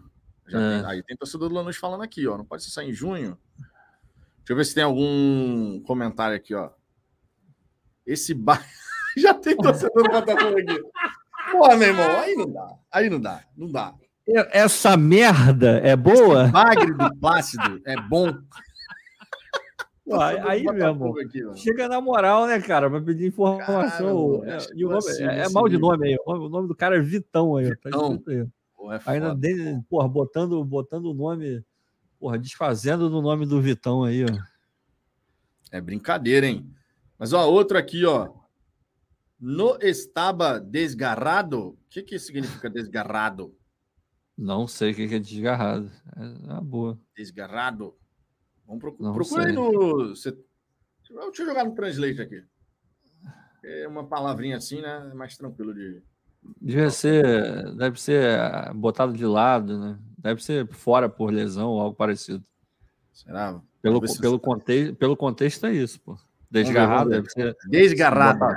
Separado. Dilacerado. Dilacerado. Ah, então, machucado, né? Machucado, machucado pô. Estava machucado? Pelo contexto, pelo, pelo contexto estava pegar, pô. Não estava machucado? Deixa o, aqui, temos o David, o Davi, está falando que ele, que ele saiu que ele saiu machucado na penúltima rodada, o David está falando aqui.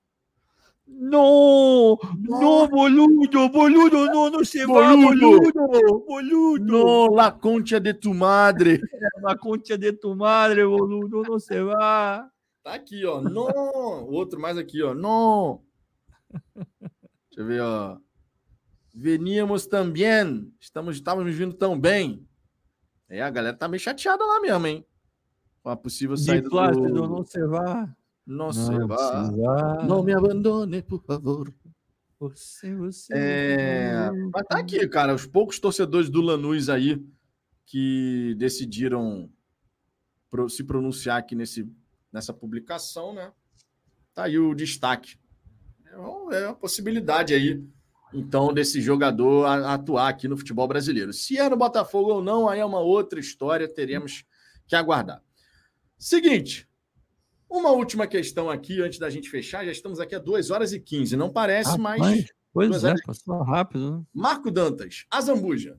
Tenho essa curiosidade, porque o Botafogo não hum. traz ninguém que atua no Brasil? É, ninguém é muito forte, né? A gente trouxe, né? O Tietchan veio do Brasil, né? É... O PR veio do Brasil também.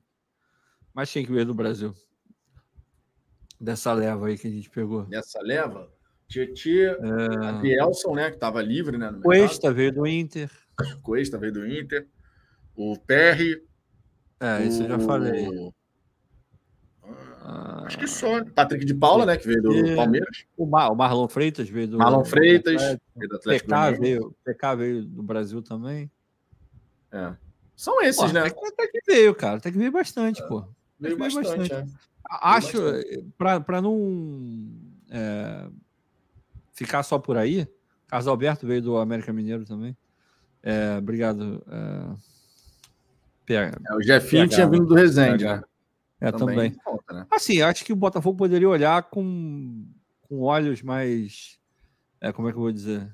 É, serenos para esse tipo de, de jogador. Assim. Eu adoraria que o Botafogo tivesse pego o Edenilson. Quero ver. É, outra, vez. Eu lembrei disso na hora que eu falei. Os olhinhos de noite, noite serena. serena. Cara, não, moral, isso é sensacional.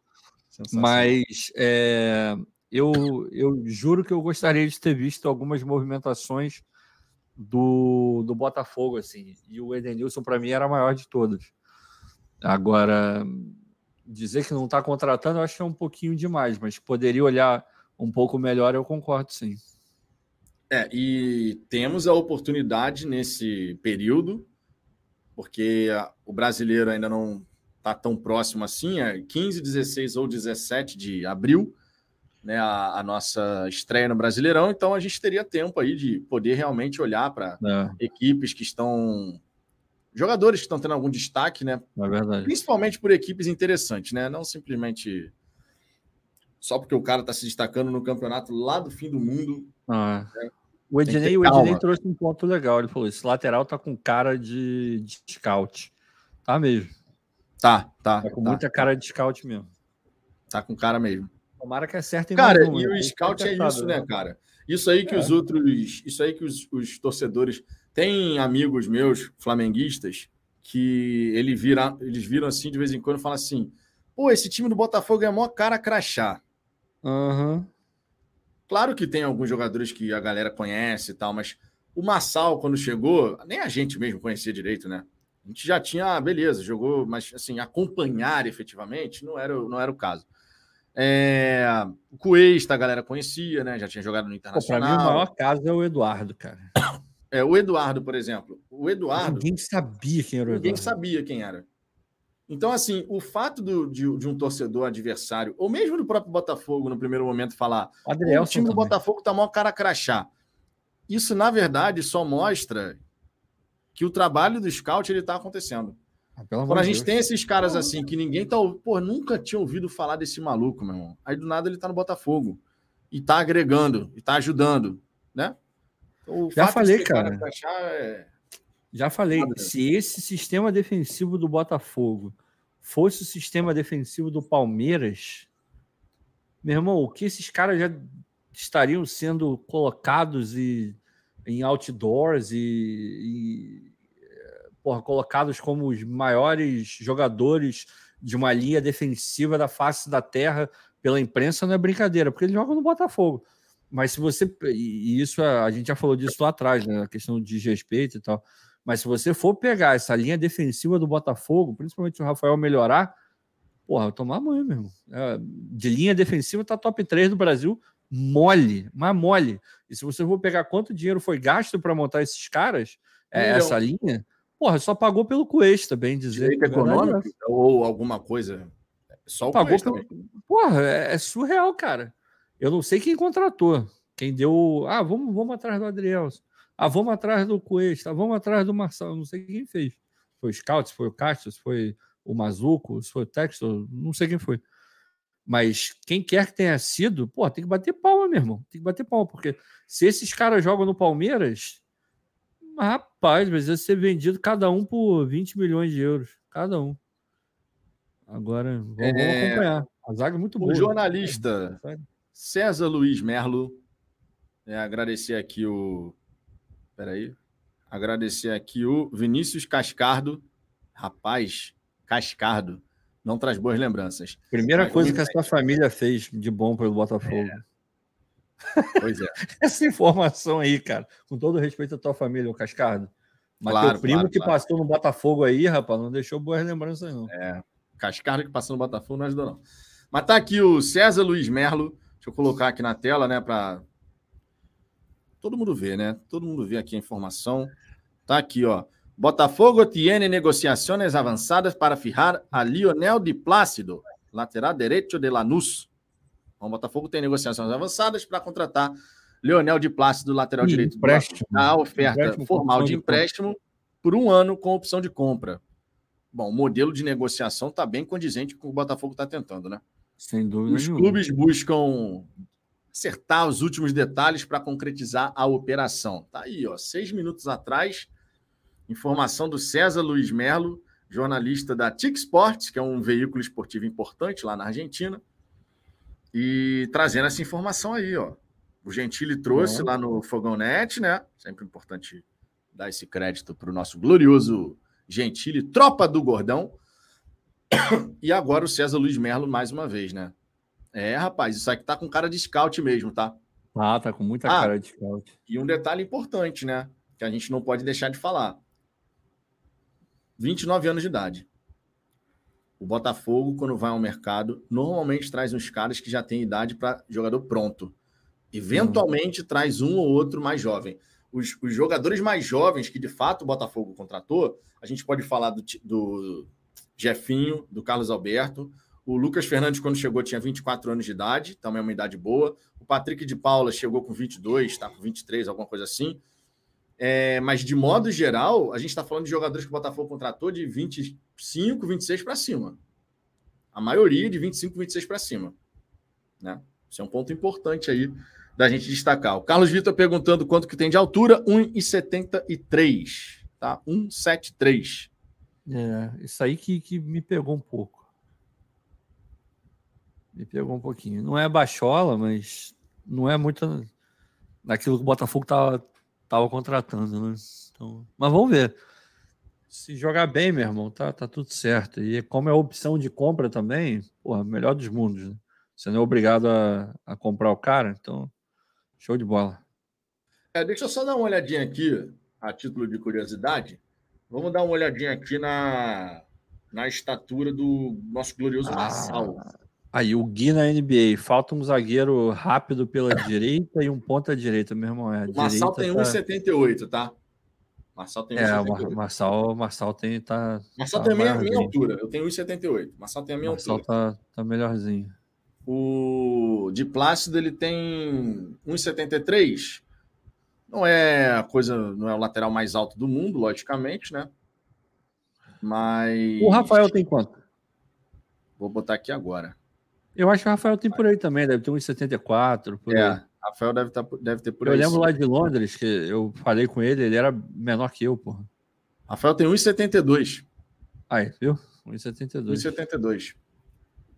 Né? É. Os nossos laterais, de modo geral, não são tão altos assim. Eu não me considero um cara muito alto. né? 1,78. Tiago Cardoso. Isso aqui é maravilhoso, né? Isso aqui vai para a tela. Copa do Brasil ou dois. Esse horário eu já posso falar. Se tiver criança vendo, tá errado. Tá errado. Meia-noite 29. Tem aula amanhã. Tiago Cardoso, Copa do Brasil ou 2 centímetros de pau? É uma pergunta justa. Ah, meu irmão. Copa do Brasil, sem dúvida. Copa nenhuma. do Brasil, irmão. Tá de brincadeira? Sem dúvida. Isso é pergunta nenhuma. que se faça, pô. Sensacional. É, é, mais fácil, é, é, melhor ter um, um pequeno engraçadinho do que um grandão bobão, rapaz. Isso aí é, é leva, levem para a vida isso. Copa do Brasil, sem vida. dúvida nenhuma. ah, meu Deus do céu. Copa do Brasil, pô. Copa do Brasil. Ó, o, Ju, o, Júlio, o Júlio tá se entregando aí. Ô, Júlio, vamos repensar Júlio, isso aí, irmão. Júlio. Não, não só o Júlio, né? O Messi, o Mário Vieira. Vamos, vamos repensar isso aí, galera. Vocês sabem que tem outras alternativas, né? Se o cara for bom de lábia, também já dá uma, já dá uma enganada também. Então vamos, vamos, aí, vamos, vamos, expandir isso aí. Vamos ganhar a Copa do Brasil. Vamos, faz isso pela gente, por favor. Enfim, minha gente. 2 horas e 25 de resenha. Irmão, a gente não vai embora tão cedo hoje, hein? Marçal, inimigo dos drones. Ai, ai. Pô, aí a galera já começa a levar para o outro lado. Ah, a mensagem do Guilherme aqui. Não, essa aí cadê? não dá para. Cadê? Pra... Cadê a do Guilherme? Eu não vi a do Guilherme. Pera aí, deixa eu ler aqui do Guilherme. Sobe aí. Cadê, Guilherme? De compra. Ah, rapaz. Aí, aí, aí realmente. Vamos encerrar tá essa nossa tá, tá, entrando alguém na NBA de lábio é. ou de lábio? Ô, irmão, é. pega aí, cara. Pega aí, pega aí o que você quiser. Vamos aí, tá encerrar tá essa resenha, tá? Peraí, que o Fábio, o Fábio Bastos está falando que fechou. Peraí. Peraí. Peraí, assim, pô, de madrugada vai fechar a negociação meia-noite e meia. Pô, respeito aí, pô, a galera vai querer dormir. Ó, o Norton aí. O Rafael tem 1,72 eu não vejo o Asnambuja criticando essa altura. Eu, eu, normalmente não critico a altura de, de ninguém, não, cara, de verdade. Agora, realmente, para lateral, se o cara é baixinho, dá uma complicada, mas não é um impeditivo, não, pô. O Rafael jogou a vida inteira em clube grande e, porra, com 1,72 tá tudo certo também. Pô, tu pegou o Mascherano, que não é tão grande, foi zagueiro no, no Barcelona, um cacetão de tempo. Então, pô, o Adrielson tem 1,84 para zagueiro, não é, não é uma grande estatura e, porra, sobe para cacete. É, é foda. Se o cara puder ser um pouco mais alto, ajuda em bola parada, esse tipo de coisa, mas não é um impeditivo, não. Então eu, eu não sou muito de criticar, não. A não ser quando, quando o cara é muito baixinho, aí realmente o cara tem que ser extraordinário para ser um baita de um jogador, tipo um Messi da vida. É, é difícil achar um baixinho, baixinho mesmo e maluco, porra, absoluto e craque. É, é difícil. Você vai ter alguns, poucos. Agora, eu não sou muito de criticar a altura, não. Pô, o Virgílio Oliveira, cara. Eu não posso Meu Deus, história, meu que Deus. Que isso, cara? Que que é isso, não, Virgílio? Real, realmente, peraí, cara. Peraí, pô. Peraí, gente. Que isso, cara? Eu nunca pensei que eu fosse ler uma mensagem dessa no chat aqui. Não é, cara. Caraca, mano. Ô, Virgílio aí. Que, que é isso, cara? Sorte aí, cara. Sorte aí. Boa sorte, sorte aí. Virgílio. Boa sorte, boa sorte. Boa sorte, sorte. aí para você e para sua senhora também. Olha só, o GE trouxe uma informação a mais aqui, falando que o de Plácido ele é marcado pelo jogo ofensivo, o que traria uma hum. nova característica ao elenco. Na última hum. temporada, hum. a gente marcou um gol. Porra, aí é para derrubar o torcedor do O cara marcou um gol. Não, o cara marcou deu uma assistência. Porra, um, um porra. O cara é, é craque mesmo, craque. Ele foi revelado pelo All Boys e também só uma passagem pelo Atlético Tucumã, todos da Argentina. Não está acostumado vamos a jogar com um time confiar, de pressão. Vamos confiar, vamos confiar. Vamos confia, confiar, confia. lógico. Não, vamos confiar. Confia, pô. Confia, Estão olhando características do, do cara, né? É. é. porque a galera ficou meio receosa. Lateral direito, vindo da Argentina. É, assim, gringo, né? Porque o Barrandeguer era uruguaio. Mas lateral, assim, gringo, vindo de, de um não, país que habla. Não. A galera ficou meio, meio receosa. Ah, o cabelo aí, o moleque estiloso, o maluco estiloso. Vamos, vamos, vamos dar. É o scout, gente. Isso aí tem toda a cara de scout, como o Ednei falou. Não, é, tem cara de vamos, scout. Vamos confiar, vamos confiar, vamos confiar, vai dar certo, vai dar certo. Se não der, também não tem obrigação de compra. Uh, menos pior, assim. É, é espera de que, de fato, ele jogue muita bola, mas é aquele negócio, cara. Quando o Adrielson chegou, 1,84 para zagueiro é meio difícil. Mas logo na apresentação já falou: ó, minha é, estatura não é, não é tão assim é, alta para um goleiro, para um goleiro, para um zagueiro, mas a minha impulsão é muito forte. E vendo jogar, ele não estava mentindo, não. De fato, o cara parece que tem mola no pé. Então vamos aguardar, vamos aguardar o cara chegar, jogar bola e depois a gente critica ah, não, se for sim, o caso. Com certeza, com é, certeza. Com certeza. Mas os números não, não, não dão aquela animada, isso é verdade. Mas também, né, hoje em dia, que lateral que faz 30 é, gols e, são raros os laterais. É, é assim. difícil, cara. Lateral é artigo de luxo, verdade é. São raros os laterais que de fato têm uma característica é. por dar assistência toda hora. Raridade, é. raridade. É raridade mesmo. Às vezes o cara é um lateral ofensivo, participa pra caramba da construção do jogo, mas não chega a dar a tal assistência, né? Ele pode dar a é.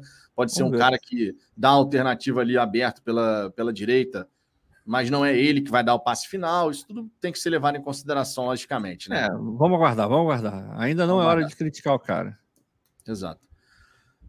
É aquela história que a gente fala ou confia no scout ou confia no scout. Essa história de ah, confiar pela metade não, não dá certo. É, eu não, não conheço o jogador, então não vou confiar. Não. se o Botafogo está indo atrás dele, tem seus motivos. E o scout deve ter avaliado positivamente com as características que o Castro quer ter também aí no elenco do Botafogo. Enfim. Agora sim, duas horas e meia, minha gente. Duas horas e meia. Deixa o like aí, deixa o like aí, galera. Deixar o like. Não só deixar o like, se inscrever. Faltam 13 para a gente bater 28.200. Faltam 13 inscritos para 28.200. Será que 13. nessa resenha com mais de 700 pessoas não tem 13 botafoguenses ah, aqui ter. que ainda deve não se inscreveram mais, no canal? Deve ter até mais. Hum, deve ter até mais. Tá acompanhando a resenha, não está inscrito no canal, se inscreva aí para a gente poder ultrapassar essa marca dos 28.200. Estamos rapidamente buscando os 29 mil e em breve os 30. Eu vou te falar uma parada. Eu acho que eu vejo muita live, mas nada que se compare ao Toguro. Não, o Toguro, o Toguro é um negócio meu impressionante. Irmão, meu irmão, o Toguro ele tá em todas as lives, cara. Não sei se é o mesmo Toguro. Mas, rapaz, ele tá em todo lugar, cara. É impressionante. Volta Léo Inácio. Nossa, Léo Inácio. Lembra do Léo Inácio? Eu lembro. Cacete, cara. Eu lembro. Minha gente, muito obrigado pela moral. Porra, duas horas e meia de vocês aqui resenhando com a gente.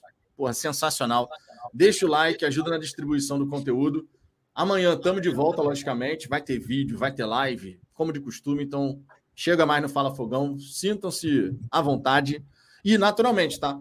Lembre-se que essa resenha vai estar disponível lá no Spotify, Google Podcast e Apple é Podcast. Fechou? É um grande abraço para todo mundo. Valeu, Beijo Diogo.